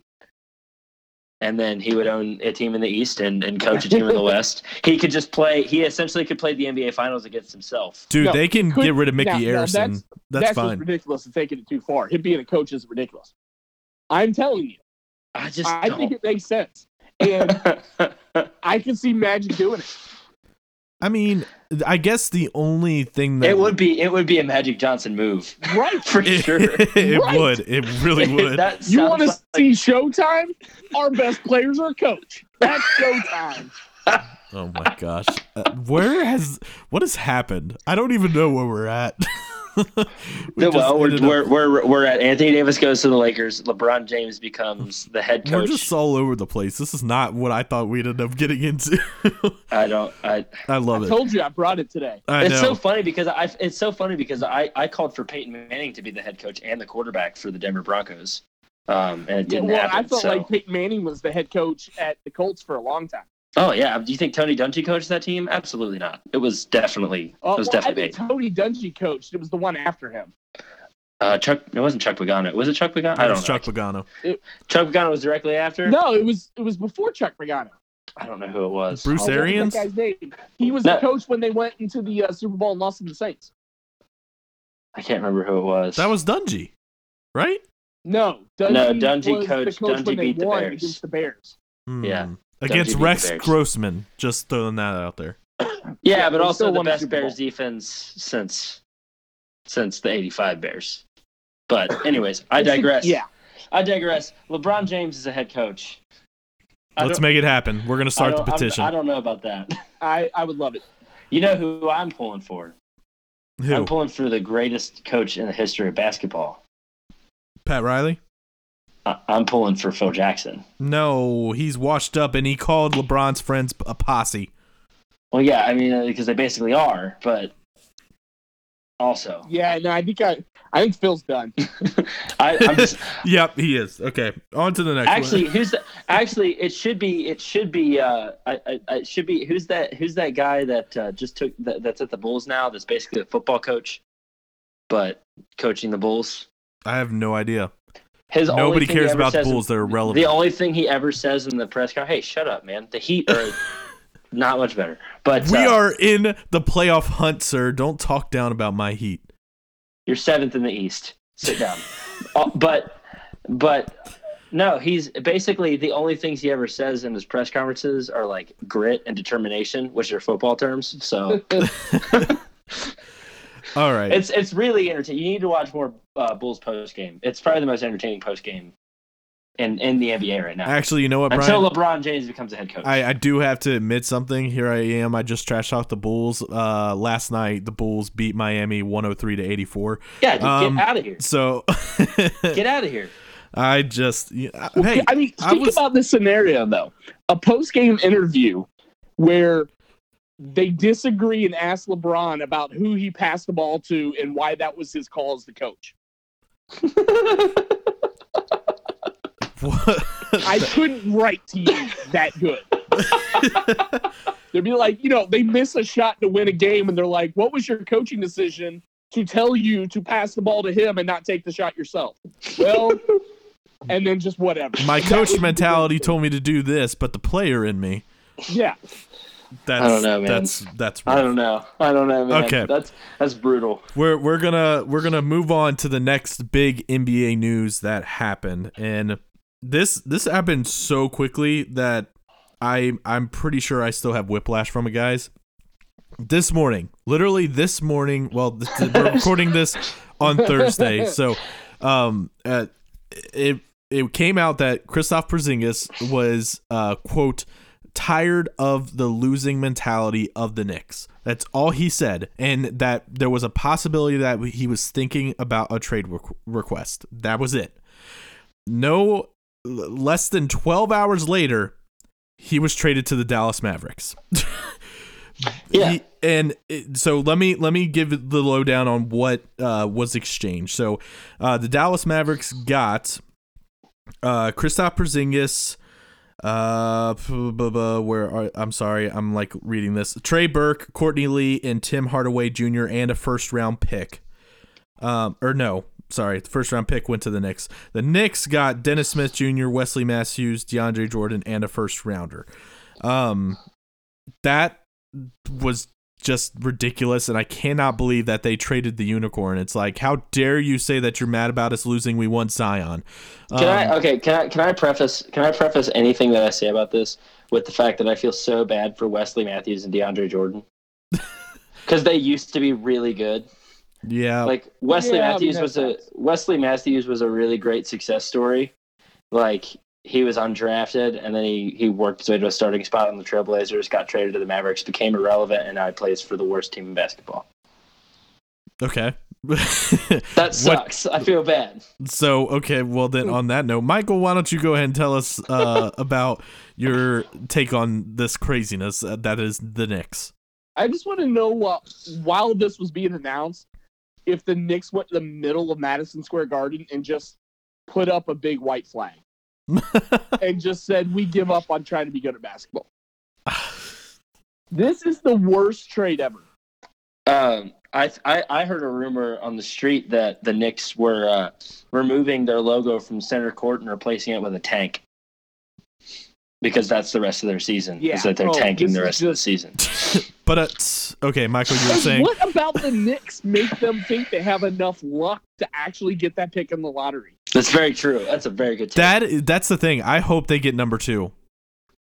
I hope I they get number ten. Four. I feel like if you get four, you're screwed. I, I, I, oh, that would be even better because that you're going to watch great. three superstars get drafted, and then you're going right. to yeah. You got to take the spoils. Yeah, that's it, it's just. Actually, you know what? I think I, I think I know the Knicks plan here. I think they're trying to go all in so that they can spend every ounce of their cap money on one more season with Carmelo Anthony. I oh think they're really gosh. trying to get that championship to Carmelo. They really owe it to him. I, you know, okay. I, I think the mindset, in all seriousness, though, of the Knicks is that they are a destination job, and they are going to sign multiple good free agents. And I just don't think it's going to happen. Here's my whole thing about that argument, Michael. Is New York really the plethora anymore? The MAGA, or that they say, like, I don't think it is. The Mecca basketball? Mecca, thank you. Yeah, no, they haven't been. In my lifetime, the Knicks have never been good. You, you know how I know the Knicks aren't good is when I watch their highlights that is played on N B A T V, it's hard to see who the players are because it's so old. Yeah. Like the video quality is bad. It's, it's running at if seven twenty. Watch, and normally, yeah. normally if you watch modern highlights of the Knicks, it's normally them committing several turnovers. It's normally a highlight for the other team when it's a highlight for the Knicks. Or Enes Kanter kissing the floor, and then Michael. Oh, airballing. That's yeah, yeah, yeah. Lots of airballs. Lots yeah. of airballs. But it's, the man's okay. got a country wanting to kill him. Give him a break. Jeez, beats Michael. It's very true. I mean, he's not wrong. He's, he's not, not wrong. But he's I was currently he's currently public number public enemy number I, one. I was not ready for that. That was this like a. a punch let to me, the chest. Let me bring let's let me bring this weird little tidbit up about that situation just real quick. uh, apparently one of the advisors for that president in Turkey is Hedo Turkoglu, who was like the best Turkish basketball player in the N B A before Enes Kanter. That's, that's why weird. He wants him dead. Yeah. Um, he doesn't want that threat. Anyways. That's a little strange. But anyways. Your take on the trade, sir. my, t- my take on the trade is that um, now we get to see if Kristaps Porzingis is actually good at basketball. Um, it's valid. Because he was the best player on a team. He was the best player on his team that had the worst record in the N B A under the Chicago Bulls, mind you. We're talking about the Chicago Bulls. They were worse than the Bulls, with, and they had Kristaps Porzingis. So now that he's on the Dallas Mavericks playing with probably, I mean, pretty much the runaway rookie of the year. Can we go year. ahead, by the way, and just rename the Va- uh, Mavericks a Euro team? Oh, yeah, absolutely. Like, hey, yeah, that's fine. You can't pronounce half their starting lineup. Dirk, Kristoff, Luka. Yeah. Hey, it worked for the Spurs. It did. Uh, that's a good point. Th- that is it's, a very good point. Texas basketball is really just German European basketball. it's really, it's really just yeah, European basketball. Um, they're they're already looking into drafting the Ball brothers, but but I that was a Lithuanian joke, but I, um, no, that was that, it was that, a good one. That was good, but, but yeah. People all across the greater Cincinnati area were laughing as they listened to this. But anyways, but um. I, in, in all seriousness, we really get to see if Kristaps Porzingis is a verifiable talent be, in the N B A. Yeah, it'll be very interesting to uh, to see that because I, I think he is a good player. Um, I don't know if he is the number one player of a team, but I think he's at worst the number two. Yeah, yeah, um, absolutely. Yeah, I. Uh, you, you know who the biggest loser of today was though? Mm. No, Kevin no. Knox. Yeah, Kevin Knox. Did you see him on Twitter? He posted like a bunch of like shocked and crying emojis. Yeah, yeah. No, I, I really feel bad for him because I, I think he has I think he has a very bright future. Hey, he could end up being the best player on the Knicks. He is now. There you go. He really is now. Um, yeah. There you go. Now he now he'll be the next Kristaps Porzingis. He has a really good season and then just demands a trade. Or tomorrow he's gonna be like, I hate our losing mentality. he's, he's gonna put out feelers. He's gonna put the same exact right. statement out and see if he gets traded before noon. Um, actually, you mentioning that, and I I just want this to be quick because we've spent a lot of time in the N B A, but it's been so great. Um, I've been hearing a lot lately about um how is the the issue with the one and done mentality. Um, you know, these kids like Kevin Knox, who are great and very talented, get put into mediocre situations and then they become mediocre. Like, is is that something that the league needs to be concerned about? Is that they're damn, damaging talent by doing well, this? Like, is Knox going to be affected by this maybe? No, I think it's one hundred percent legitimate. Look how many Because Kentucky has, has had the most one and done players, right? Mm-hmm. How many Kentucky players are on contenders? That's fair. That's a very that's a that's a really Not good question. Many. These young kids keep getting drafted very high by these teams that suck. Well, most of them go to the Phoenix Suns, which has a lot to say about the Phoenix Suns. Right. But like I, I think it is I think there is an issue with putting good young talent in bad positions. Not all of them can overcome that. And I yeah. think you you are having a lot of players who could have used being drafted lower to be behind someone that can kind of show them the ropes and mentor them, and they're not getting that, and that's causing them to not develop into the player. That's fair. Be. That's fair. That's a very fair assessment. I mean, I felt, I felt like we were we were watching Eric Bledsoe through the depths of all of his career until he went to Milwaukee and then got paired with, you know, with Giannis, and now I don't know. Yeah. It's it, now now you know we what the feel fix like of this is hmm. every Kentucky player should stay for four years. That I really like that. I like that take. I like I that think take that's a lot. The fix. That's the fix. That'll that'll that'll solve the N B A. That will solve the National Basketball Association. It'll no longer be a player-run league. John Calipari will run the N B A at that point. Oh gosh. Okay. The, somehow this found a way to turn back to U K. Um. So. Well, I'm on the podcast. Touche. Um. So now this is the moment that everyone has been waiting for, for sure. We're going to talk about our non-All-Star roster. So I, we we we all got to pick five uh, All-Star snubs that we thought uh, should be in the All-Star game. And I think that uh, my roster that I have picked out would probably beat a the East roster. It, it just, but we're we're we're gonna start. Uh, let's go, Brian. Let's hear your five All-Star snubs. Okay, so heading mine up, I if I were to pick one out of the point, to put one at the point, it would probably be. Uh, I'd probably go ahead and put Eric Bledsoe up there. Oh wow. Um, I I would put Eric Bledsoe. Um, I would go Donovan Mitchell. Um, this this was a really hard decision. Luka Doncic, um, Rudy Gobert, and Andre Drummond. So I only had one. I told Mike earlier that I had two Kentucky players, but I had to go with Andre Drummond. So all right, that would be that would be where I go. Okay. Um, I that did, interesting. Interesting. Uh, Michael, what's yours? D'Angelo Russell. Ooh, that's a good one. Mm. Devin Booker. Mm-hmm. Ooh. Luka Doncic. Mm-hmm. Kyle Kuzma, and I know I with the whole trade thing earlier, I picked him, but that's fine. Sure. And then my center, Julius Randle. Ooh, nineteen point nine points a game. He's shooting been fifty-four percent from the field, thirty-one percent from three, averaging nine rebounds a game. Give him to me. I mean, that is the one bright spot yeah. for the Pelicans. Yeah, I, I guess the reason I would, I mean, if you look at Andre Drummond, though, I mean, he's not necessarily at the same scoring output, but he's scoring at a sixteen point five clip, but he's averaging fourteen point eight rebounds a game. fifteen no, that's rebounds impressive. A game. That's but a I, lot I would of probably rebounds. Maybe go Serge Ibaka before him, though.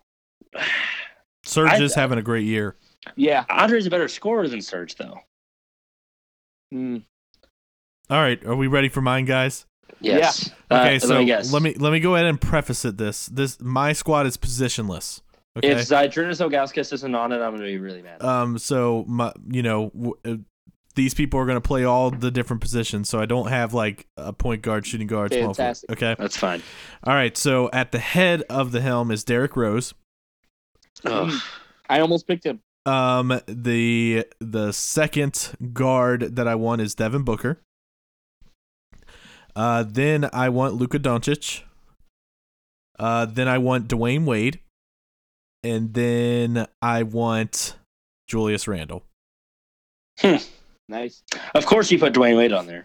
Why am I surprised? I mean, he, he's a snub. He should be on there even if he's playing two minutes a game. He is. Yeah, no, the... he doesn't. No, no, no, no. I'm gonna I'm gonna take Donovan. I, I changed my mind. I'm taking Donovan Mitchell off of mine because nobody talked about DeMar DeRozan. Yeah, DeMar DeRozan should be an All-Star. Yeah. I mean, we're talking. I mean. twenty-one so we're talking twenty-two, six, and six that is as a stat line right now. I mean, he's he's probably I'd probably put him in the top five scoring wings in the league. He's really good. good. He is so good. I I so I'd I'd put DeMar DeRozan on my team over Donovan Mitchell. But regardless, it's it, it's weird how especially most most of the team that I picked was in the West, with the exception of like Eric Bledsoe and Andre Drummond. Yeah, most uh, of my team is in the West, too. It is funny how the West clearly has more snubs. So yeah. my question is, do we now just do do do we now just pick we just pick the best players in the league regardless of conference because the West dominates it all? We should. I mean, Lucas, just yeah. the best players. It shouldn't matter. Yeah, especially if we're not going to do an East versus West game. It's just going to be like a draft. Yeah, and absolutely. There's no reason to do that. Yeah, yeah. That's like the baseball thing where you have to have one player from each team, and then there's always people that don't deserve it. Mm-hmm. Yeah, absolutely. I mean, if you look at the East roster, there are guys that in, in our on our teams that I think would should get should be. Uh, All-Star selections over the East roster. Yeah, and All-Star teams should be the best of the best. Yeah, not just the best of the conference. Right. So, I mean, I, I don't know. I agree. All right. So, that that, that was that that's good. We all we all seem to agree. Yeah, the, it's always great when you agree and then everyone just sits in silence. Yeah, yeah that's good. That makes for really quality Really content. Good podcast, yeah. Yes. Uh, oh, you, uh, here's, okay, okay, let me ask you this. Do you think that they should test the idea of LeBron James head coaching in the All-Star game? I don't see a reason to test it. They should just go all in and make him the head coach. Both squads. And just both squads, yeah, against himself. Actually, he should just go ahead and do the he should do the, the, the opening tip by himself. And then immediately sprint to the sideline and coach both teams. Okay, you brought up the opening tip, so this is your fault. You want to hear my crazy basketball thing? I would love to. Uh, yeah, that'd be great. They should get rid of the opening tip. Mm-hmm. And have a three-point contest. One player on each team shooting at the same time to determine who gets the ball first every game.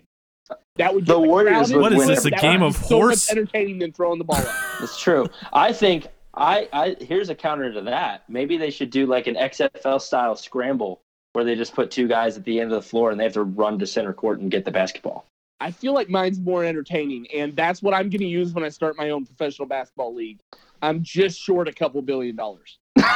I'd rather do a coin flip, but that's just me. Maybe I'm old-fashioned. A coin, a coin flip. I only want to use a coin flip to determine a postseason game. That's it. That's it.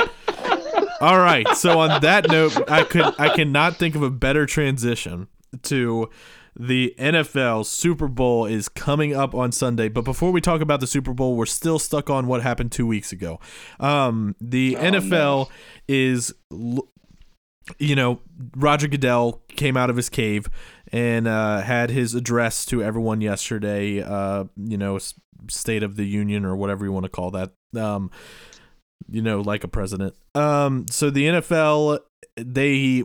You know, they admitted that that call was missed and that, you know, that was a big mistake on them and that they talked to Sean Payton and the Saints and what they said that they're going to look into. This is not guaranteed, but they are considering, and they'll talk in this offseason, that they will allow the coaches one challenge in regard to a penalty. Now, to preface it, though, if you do throw the challenge flag to get a penalty, either overturned or, you know, to get a penalty, if you get it wrong, you are then either penalized or there's a time runoff depending on what the other team decides. So with all that being said, uh, Brian, let's start with you because Michael, uh, you know, he's got a lot to say about Saints and all that stuff. So l- let's start with you real quick. What are your thoughts on that? Um, I will say thought number one is that I just really want to stop hearing about the Saints complaining about that. I think the Saints just got their ultimate come up, comeuppance for uh, Downnygate, but uh, I digress. Um, th- my thought number two is that I th- still think it should be limited to uh, pass interference. I think I it is limited to like uh, pass interference, targeting, helmet yeah. to helmet, things like that. I, th- I think it needs to stop there. If it's good, if we're going to go down this path, it needs to stop there. I don't think we should do any expanding on this at all. Okay, Michael. Michael. Okay, so oh man. Oh. Um, well, first of all, uh, okay. Why don't we just replay every game that's had a bad call on it? I think we should start there. And I don't mean like right now. We should bring back old people and have them play football games just so we can do every game to make everything fair. Michael, what do you do with the dead ones? You know what? I mean... Yeah, I really want to re-see that, uh, that Raiders-Steelers because that guy clearly did not catch the ball. Are you wanting to see like reanimated corpses play football, Mike? Is that what you're proposing? Yeah, no. I, I would be okay hold with on, that. Hold on, hold on, pause, If pause. that would maybe make the Saints happy because I feel like everyone's first goal should be making Saints fans happy. Hold on. Because they just need to be happy. Listen, uh, before you go on your epic rant, just oh, just to oh. just to solve our issue about those games, we'll have Madden replay them, and whatever the outcome is is what they'll go with. Okay, go ahead. All right, okay. So this is insane. In every sport, there are bad calls. There is no way to get everything perfect because we're humans, and that happens. Football games last too long as it is. The last thing we need to do is slow it down more. adding this is only going to cause more problems because guess what? Eventually, one review is not going to be good enough because, oh, yeah, you caught that bad call at the beginning of the game. Oh, but at the end of the game, there was another one, so we need another review for that. So it's just going to continue to extend it. Games are called more accurately now than they have ever been. So people need to grow up and just accept what happens in the games. We have to stop somewhere, or otherwise we're going to eventually have a sports system where we are reviewing every single play after, every time. And that's – who wants to watch that? That is dumb. I don't think this is an improvement to the game. I think this is only going to cause more outrage about calls. The more we allow challenges about calls, the more everyone's going to want to challenge calls. So- Invest more money in the technology or in referee training to make the game as good as possible. Okay, let me oh, let me. No, oh, oh, can I keep going? Okay, yeah, yeah. If you got more, okay, I'll say my question. Okay, so on the Saints fans that can't move past this, that are you know upset about emotional distress. Guess what? Saints aren't the first team to ever lose a game because of a bad call. This whole thing that they are suffering from this is absurd.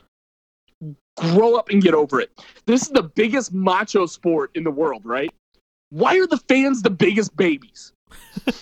Explain that to me. This is like football. We're all macho. I have emotional distress because my team didn't win the game. Come on, New Look, Orleans. I bawled my eyes out when the Bengals blew that two thousand fifteen champ or playoff game, okay? I'm going to yeah, Brian. No, I'm no, gonna, crying's I'm gonna... fine. You went home and cried. Yeah, that's okay. Did you call the commissioner and tell him to replay the game? For a week, yes. Hey, I'm a, I'm a, Brian, I'm a Brian Williams you hear real quick. I was there. Yeah, and I I I felt like that there was significant emotional distress.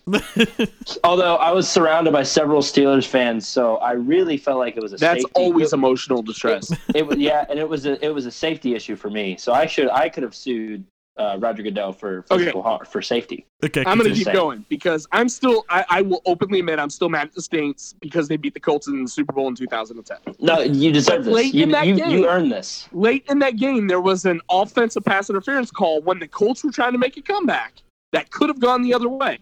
And I don't remember. Correct me if I'm wrong, but I'm pretty sure Peyton Manning didn't want the game replayed after that. Yeah. Yeah. yeah. So here's the other thing, Saints fans. Once Drew Brees retires, you're going to suck. So enjoy it while you have it now.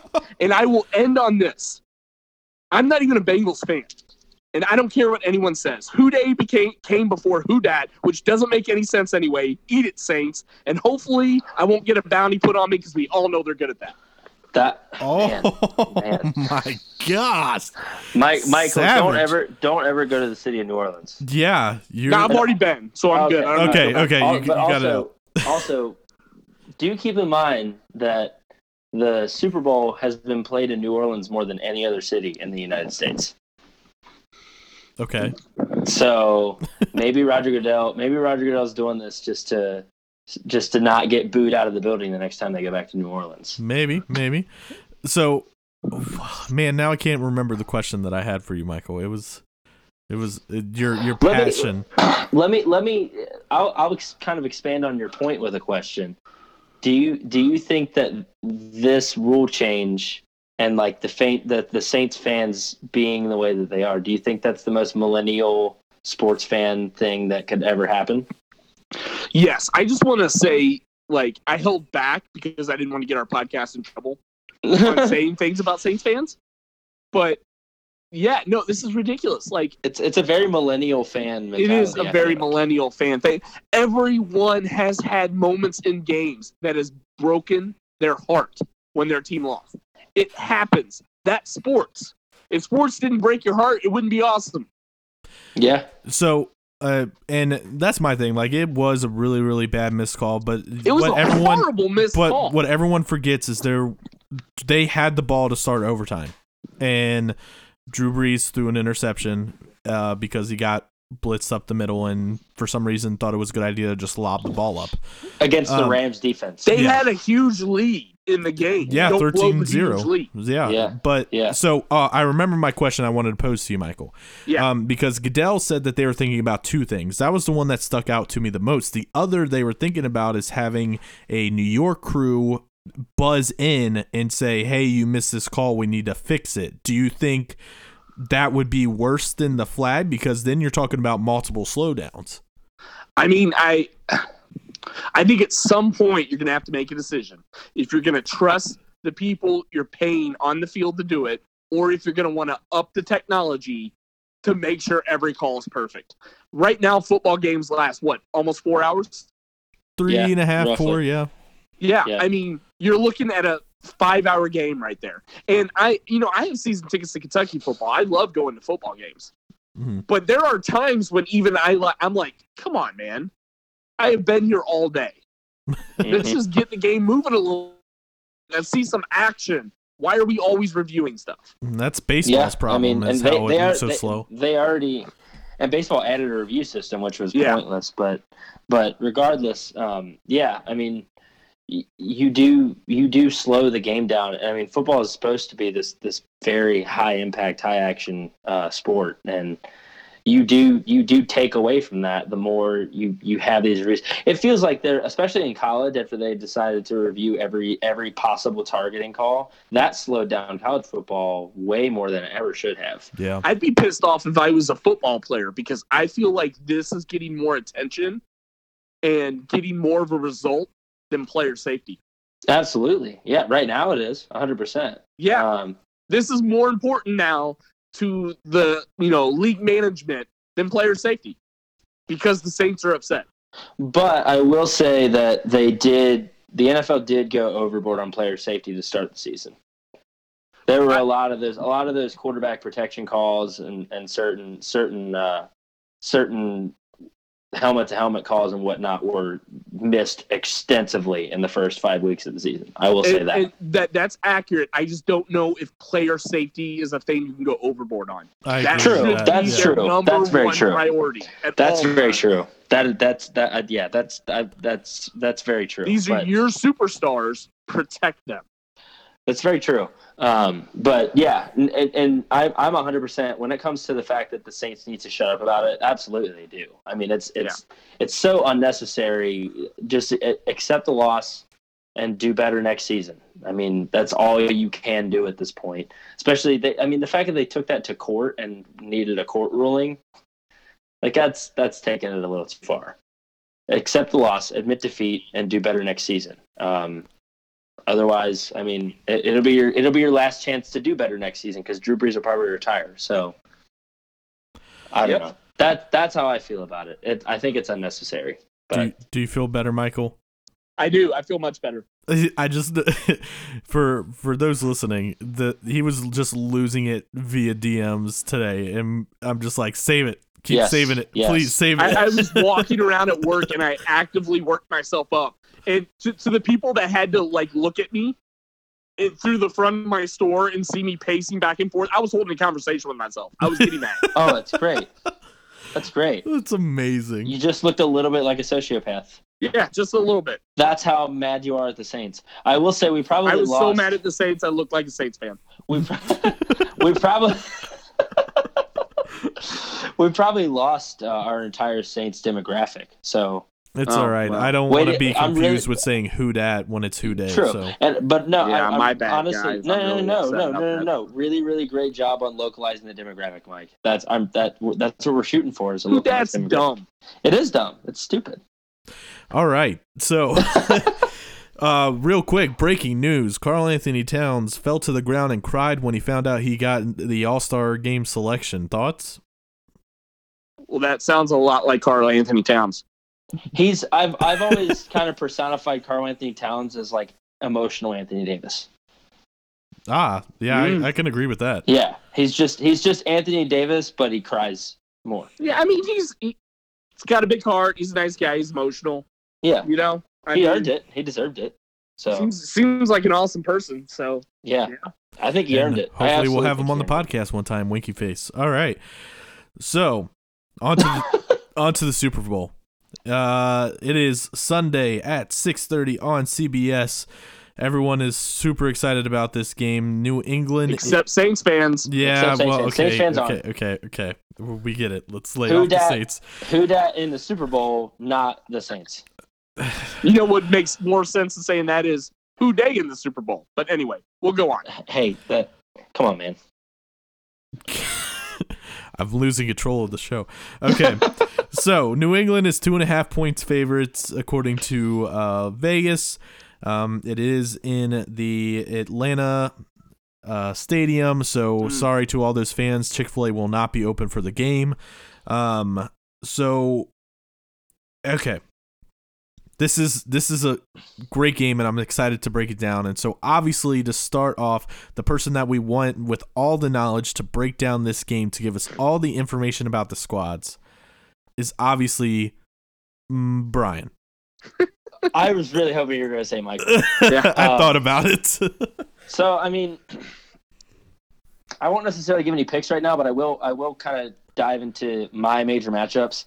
Um, Clearly, the biggest, the the very biggest matchup, of course, is going to be Sean McVay, the brightest young mind in football, versus Bill Belichick, the oldest old mind in football.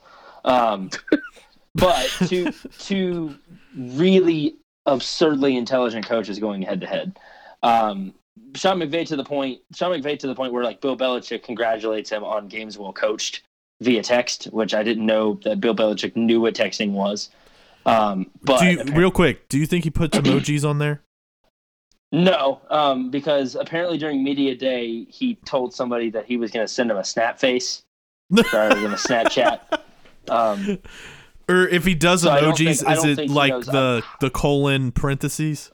No, I don't think he knows. No, I don't think he knows what emotions are. So I don't think he knows what, but I digress. The only um, emoji he has is, uh, like a, a hoodie with the sleeves cut. It's either it just sends the, that for everything, or it's the Patriots logo. Um, Actually, can or it's a deflated football. I don't know which. No, but, that that that shirtless uh, or sleeveless hoodie. That's great, Michael. Uh, I it's iconic. I that I want that on a poster. so so, anyways, that's the the Sean McVay versus Bill Belichick matchup is, is huge. Um, you're also looking at the Rams, who I said from the very beginning had the best defensive line in football, and that held very true. They have probably the best pure football player in the Super Bowl, and I, I am including Tom Brady, at a forty-one-year-old Tom Brady in that. Um, the best just overall football player in Aaron Donald on the defensive line. They are going to be trying to pressure Tom Brady like crazy, and I'm really excited about that. Um, you have you have an unproven quarterback in Jared Goff. You don't know if he can win the big game or not. Um, I mean, you have two of the best kickers in the game, which I didn't know was ever a possible like matchup to watch, but two of the best kickers in the game. Um, Todd Gurley and C J Anderson on the Rams side running the ball. This is uh, there's so much going on in this game. It's I'm more excited to watch this than I was to watch the the the, the Falcons play the Patriots in the Super Bowl. This is going to be fantastic. Uh, Michael, any anything that you want to say before we do our picks? No, I mean, I, I really actually think this is going to be a very entertaining game. Honestly, I think it's a pretty good matchup. Um, mm. I'm expecting, you know, I'm expecting for a great game on Sunday. Mm-hmm. So, uh, real quick, uh, another note on Bill Belichick. Did anybody see the question about him writing a book? He wrote a book? No, no. So one of the reporters asked that after he and Brady retire, if he is going to write a uh, a book about their experiences together, and um. He just was like, I'm just focused on the Rams like he always does. Oh, of course. Um, I was surprised but, he didn't say we're on to Cincinnati. Well, but, well, here's the thing. So he was like, you know, I'm just focused on the Super Bowl and the Rams and, you know, that. And then he was like, next question. And then it was a pause. And then he looked back at the guy and he's like, would you buy it? So I think I, I, uh, we're about to see Bill Belichick, uh, number one writer in the United States here soon. I would be surprised. I feel like everybody's wanted to hear words come out of Bill Belichick, like honest to God words, for a very long time. Dude, I that feel like thirty the for title thirty of the book is Bill, Tom, Satan, and the Secret to Our Success. Wow! Perfect. Wow! Perfect. Bill Belichick yeah. is a nice guy. Don't don't mention Satan with that. Have you watched? How do you know he's okay? You know it's Tom Brady that sold his soul. But how do you know Bill yeah. Belichick's a nice guy? I mean, have you watched the like uh, the Bill and Bill documentary, the thirty for thirty and stuff? And like he he's no he's a Bill, Bill Belichick's probably nice to other people who are good at sports. No, like but when it comes to the average American, I'm like twenty percent sure Bill Belichick's a robot that was created to win Super Bowls. No, he he by Robert Kraft. Like when he is out out doing things in the public. He's so nice to it. He's such uh uh yeah. A, I, I really don't know the guy. I was just making a joke. Like, he could be a great guy. I really don't know. Pretty sure Tom Brady is a good guy too. He just comes across as. I'm jealous. Have you ever? Have you ever watched? There you go. You, there, there it is. Right I'm there. I'm jealous at the end. Tom Brady. Yeah. Have you ever? Have you ever watched Tom Brady on like non-football interviews? No, but I imagine he like throws his hair a lot and talks about himself. No, he really doesn't. But yeah. he's he's really awkward. Like, he looks like he doesn't know wh- how to operate outside of the confines of like a football media day interview. Or, but then like, he looks at you interview. and winks, and your heart melts. I don't know. He chugged. he chugged a whole beer on Colbert's show one time. Oh wow! So. Yeah, yeah, like I said, I personally don't know any of these people. I'm sure they're nice people, but like, I I'm gonna run with what makes me laugh. Well, it, that's the best part. That's the best part about watching football and seeing post game interviews and seeing yeah. stuff like that, is because that's the only glimpse of the personality that you get. So you can only make right. assumptions from that. And right now, my only assumption about Bill Belichick is that. His only response to things is like, I'm just focused on the next game. Like, well, and then, then Tom Brady, you can ask him a question, and he's like, I don't know what you asked, but I would like to talk about my wife for a second. Yeah, I, I need to like. She's a supermodel, about, and I love her. I either like talk about my wife or the T B twelve method, um, or my Facebook documentary. So, um, okay, now it is time for all of our picks. Uh, we are going to start with Michael. Uh, who do you have winning the Super Bowl this Sunday? Well, I mean, I think this is a no-brainer. I have the Patriots because Eli Manning is not playing in the Super Bowl. Or Nick Foles. I mean, I think it's easy. The Patriots, the only time they lose is against Eli. What do you think the score score is going to be then? Um, I, I've got a close game. I got a thirty-one twenty-eight. Oh, that's high scoring. Okay. Yeah. Um, you... you What about Nick Foles? You didn't give Nick Foles love. He beat him. Oh, yeah, that is true. Forgot about good old Nick. Uh, he's lost good his superpowers. Um, and for some reason, people in Cincinnati want him. But anyways, uh, Brian, what is your pick for the Super Bowl winner? I am going with the next big dynasty in the N F L. I'm going with the Los Angeles Rams. Hmm. I am saying this is going to this isn't going to end the Patriots dynasty, because I still think somehow the forever well-oiled machine of Bill Belichick and Tom Brady are going to get another one out of them. But I think right now I, I'm I'm buying into the Los Angeles Rams hype, because I I just think right now they're they're too there's they're they're too well balanced. There there's so there there's not a ton of weakness to that team. And I think that's one thing, especially behind a well-coached man with Sean McVay. It's it's just I think it's it's going to be too much right now for these Patriots to overcome. All right, you guys ready for mine? Yeah. So whoever I pick with, sorry. Um, so let me let me let me break this down. Actually, did you give a score, Brian? Oh no, I didn't. What what's uh, score? twenty-eight twenty-four. Okay. Okay. So. First off, I don't think you can ever mention the word dynasty in any team in L A when that. Have you seen those videos of them watching the conference championship game and nobody was like in the bars, and when they made the field goal, nobody like jumped up excited? Well, yeah, they got to win a Super Bowl first. I I I just don't think their fan base is good at all. Um, yeah, it's Los Angeles, but regardless. True. Um, so I have a feeling this is going to be like the Atlanta Super Bowl. I think the Rams are going to jump out to an early league, lead league, um, and ultimately Tom Brady is going to come back from thirty-one points down, uh, and lead them to a championship. Uh, I think that, you know, the Rams are going to be hot, and then Tom Brady's just going to come storming back because, I mean, he's Tom Brady. So I think the final score is going to be forty-two to thirty-four. Dang, that's a high score. Let me, uh, let me, let me. I'm gonna, I'm gonna, I'm gonna. You know what? I've made it this far. It's the Super Bowl. I did really well in the conference championships. I'm gonna, I'm gonna give you a hot take. I'm gonna give you a hot prediction. This is gonna be the boldest take.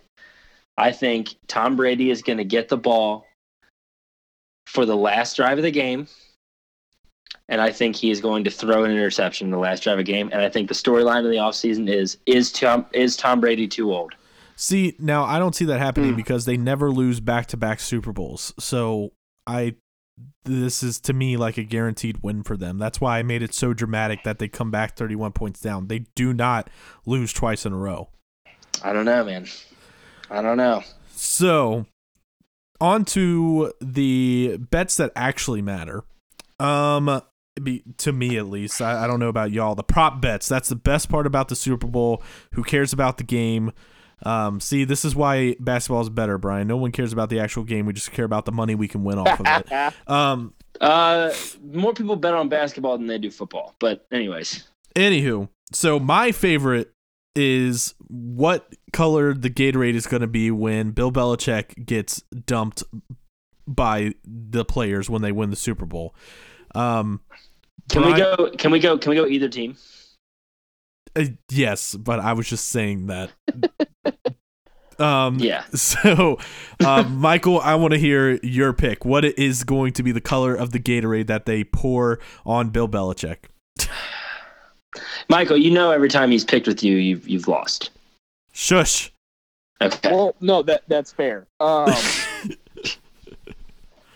man, I don't know. I I think I, I guess I'll go yellow, like the good old lime. Good old, li- isn't it lemon? Lemon, yeah. Lemon. It's lemon. It's it's lemon lime, guys. Yeah, it's both. both. I thought it was yeah, just both. It's oh, both. Okay.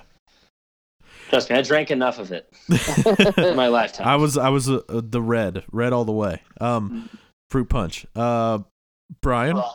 Okay. Um, I have I have I have two prop bets here. If it's the if it's the Patriots, if the Patriots win the Super Bowl, just pick the thing. If the Patriots win the Super Bowl, it's gonna be lemon lime. But if the Rams win, I guarantee you that's this is a guarantee. If the Rams win, that Gatorade bat's gonna be purple. It's a guarantee. Okay, well, I think that the winning color is going to be blue. Okay. Uh, I'm still in. It's because the Rams are going to win. Really, Michael? Really? I'm still in. That is, that's harsh.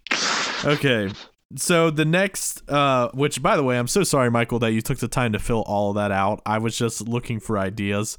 Um, it's so, funny, you act like I'm not going to bet all these anyway.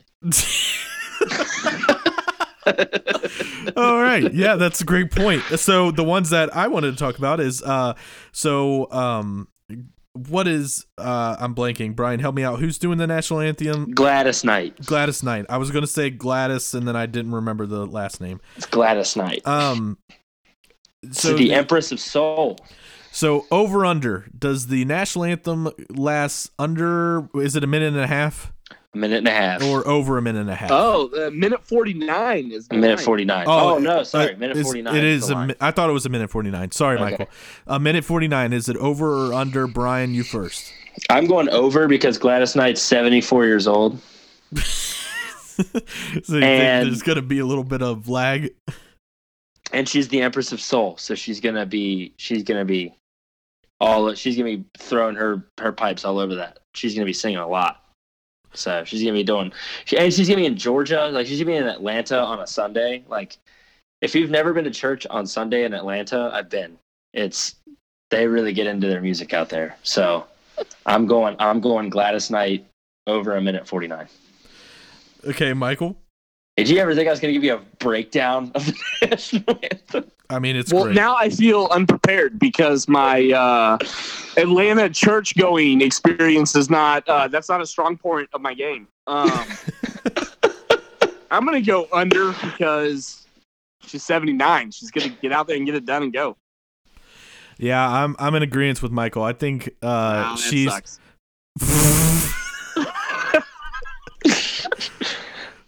I'll go ahead and take Why? my victory. Why? I'll, take my victory. I'll happily take my victory. Lucas, look at your track record. No, stop. Stop right now. We pause. Lucas, you, pause on this picked, segment. No, stop. Shut up. Listen. You, you picked listen, Notre Dame over Clemson. Listen Lucas. to me, okay? Who, and I, I demanded that these be totaled up, Michael, and you didn't do it. Who probably, I believe, got the most right in the Battle Royale? Royal Rumble. Whatever. Yeah, yeah. you, you got the name wrong to start. I feel like I got most of it right. You can't you can't request full results of an event and hoping that you were going to get the most right at an event if you can't remember what the name of the event was.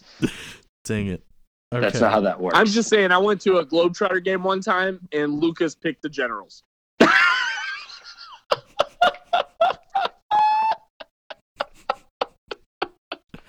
What can I say? I love a good underdog story. Okay. Oh, my God. All right. Uh, the next ne- next one I want to do, because this is a complete fifty-fifty, uh, this is not one that we talked about, but I figured I'll, I'll look at this list and kind of go down some of the good ones. Uh, what will the coin toss land on, heads or tails, Michael? Heads. Brian? Tails never fails. I'm going heads. Okay, Michael, sorry. Um.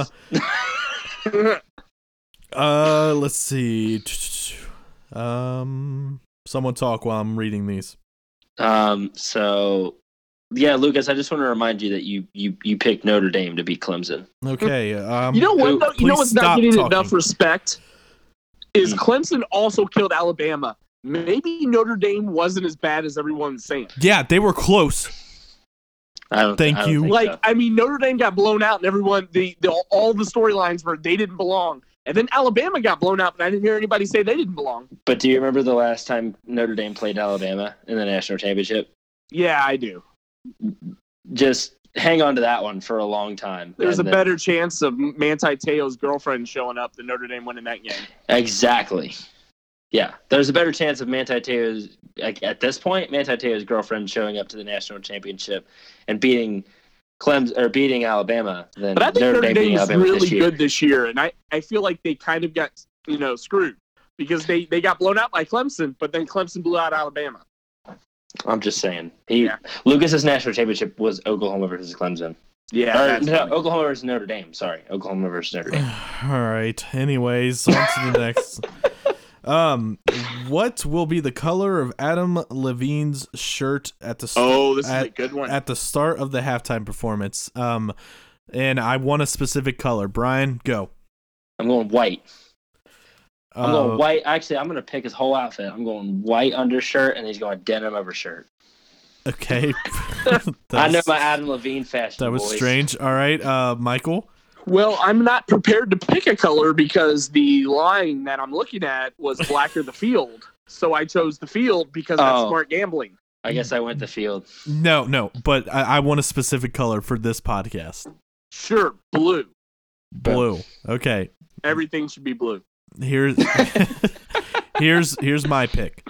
I'm with Brian that it's going to be white, but I it, it does ask Uh, what is going to be the his shirt color for predominant uh, for the majority of the the show, and I think he eventually is shirtless and is shirtless for most of the show. So uh, that that is what I'm going with. I don't think the N F L is going to allow it, man. I I think he's okay. It's a family show. You you watch it. You're going to get an E next to this podcast. It's it's the same uh same N F L that let us the whole world see Janet Jackson's nipple. So um. Yeah, that was Justin Timberlake's fault. No, that was a wardrobe malfunction. But... I think no, I think Justin Timberlake just really wanted to see it. I think he wanted to. I think he wanted to make sure it wasn't Michael. Okay. Okay. So, oh, wow. Okay, we went there, man. So, where the will there be one missed field goal in this game? Michael. Yes. Brian.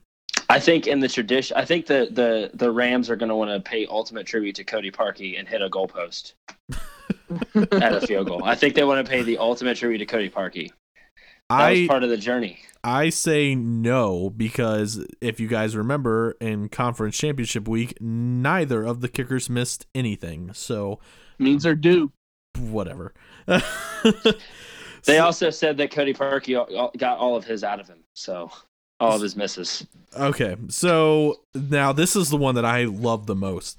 Will Tom Brady rush for more than point five yards? Brian. Absolutely. Did you say have you absolutely? Seen that man run? Yes. Absolutely not. Oh, not. Have okay. you seen Tom Brady? Have you seen Have you seen Tam, Tom Brady run? He's going against Ndamukong Suh and Aaron Donald. That's not going to happen. Michael? Uh, the answer is no, and logically it's because he's going to get sacked a couple times. Well, it's not like college, though. He doesn't lose rushing yards if he gets sacked. Oh, yeah, you're right. So the answer's still no because he can't run. But yeah, he ran a he he ran a five four, five forty. Okay, that that's better than my time, but I digress. um, so my here's my thought process. He's going to rush for more than point five yards, okay? But at the end of the game, he's going to kneel and then go negative. So I say no. Okay, fair enough. That means that means he's going to break off like a forty-yard touchdown run. Now that Lucas has picked no. You realize this. I just okay. That we're we're done with the N F L segment. Now this this is personal. Okay. Uh Here comes the Uh-oh. Well, we I'm going to have to e. bleep myself, dang it. We got the um, E. We do not have the E, okay? Here it comes. I cannot wait for the day when I'm actually freaking right, okay? Neither and... can we, Lucas. Neither can we.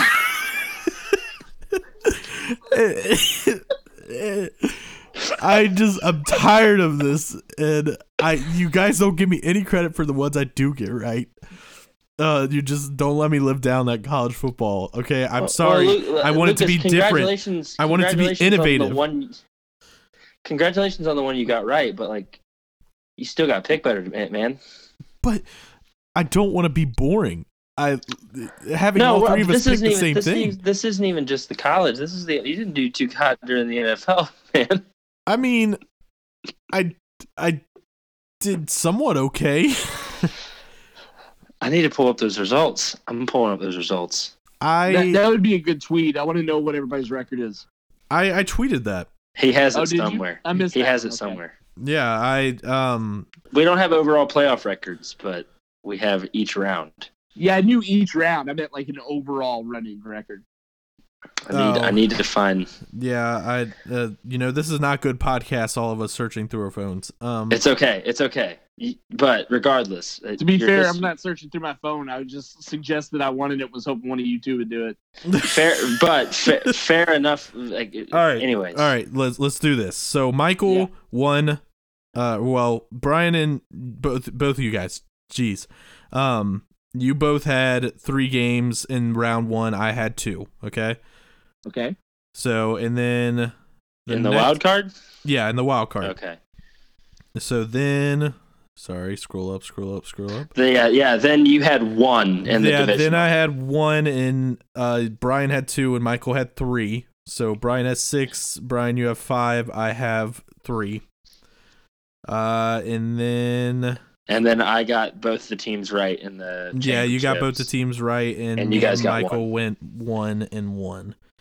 Um, so, so there'll be a clear winner because we picked different teams. Yeah. Yeah, there will be a Super Bowl. Yeah, there will be a clear winner. Um, but at least between me and you two. So, oh yeah, no, no, no. You mean between it because that's right. We were tied. Haha. Yeah. So yeah, math. There you go. There you go. yeah, math. Sorry, I, I'm only I only talk about sports. All right, so that is going to conclude today's show. Uh, thank you for listening. Make sure to check us out on social media. Just search Double Technical or cool little factoid. If you tell Siri to play Double Technical, it will find us and it will start playing for you uh, if you have an iPhone. If not, you can listen to us on Anchor, SoundCloud, wherever you fancy. Um, and make sure to like and share this post, especially since we have uh, Carl Lawson on. We'd appreciate some of the exposure. So everyone, have a fantastic weekend, and we'll be back here to talk to y'all on Monday.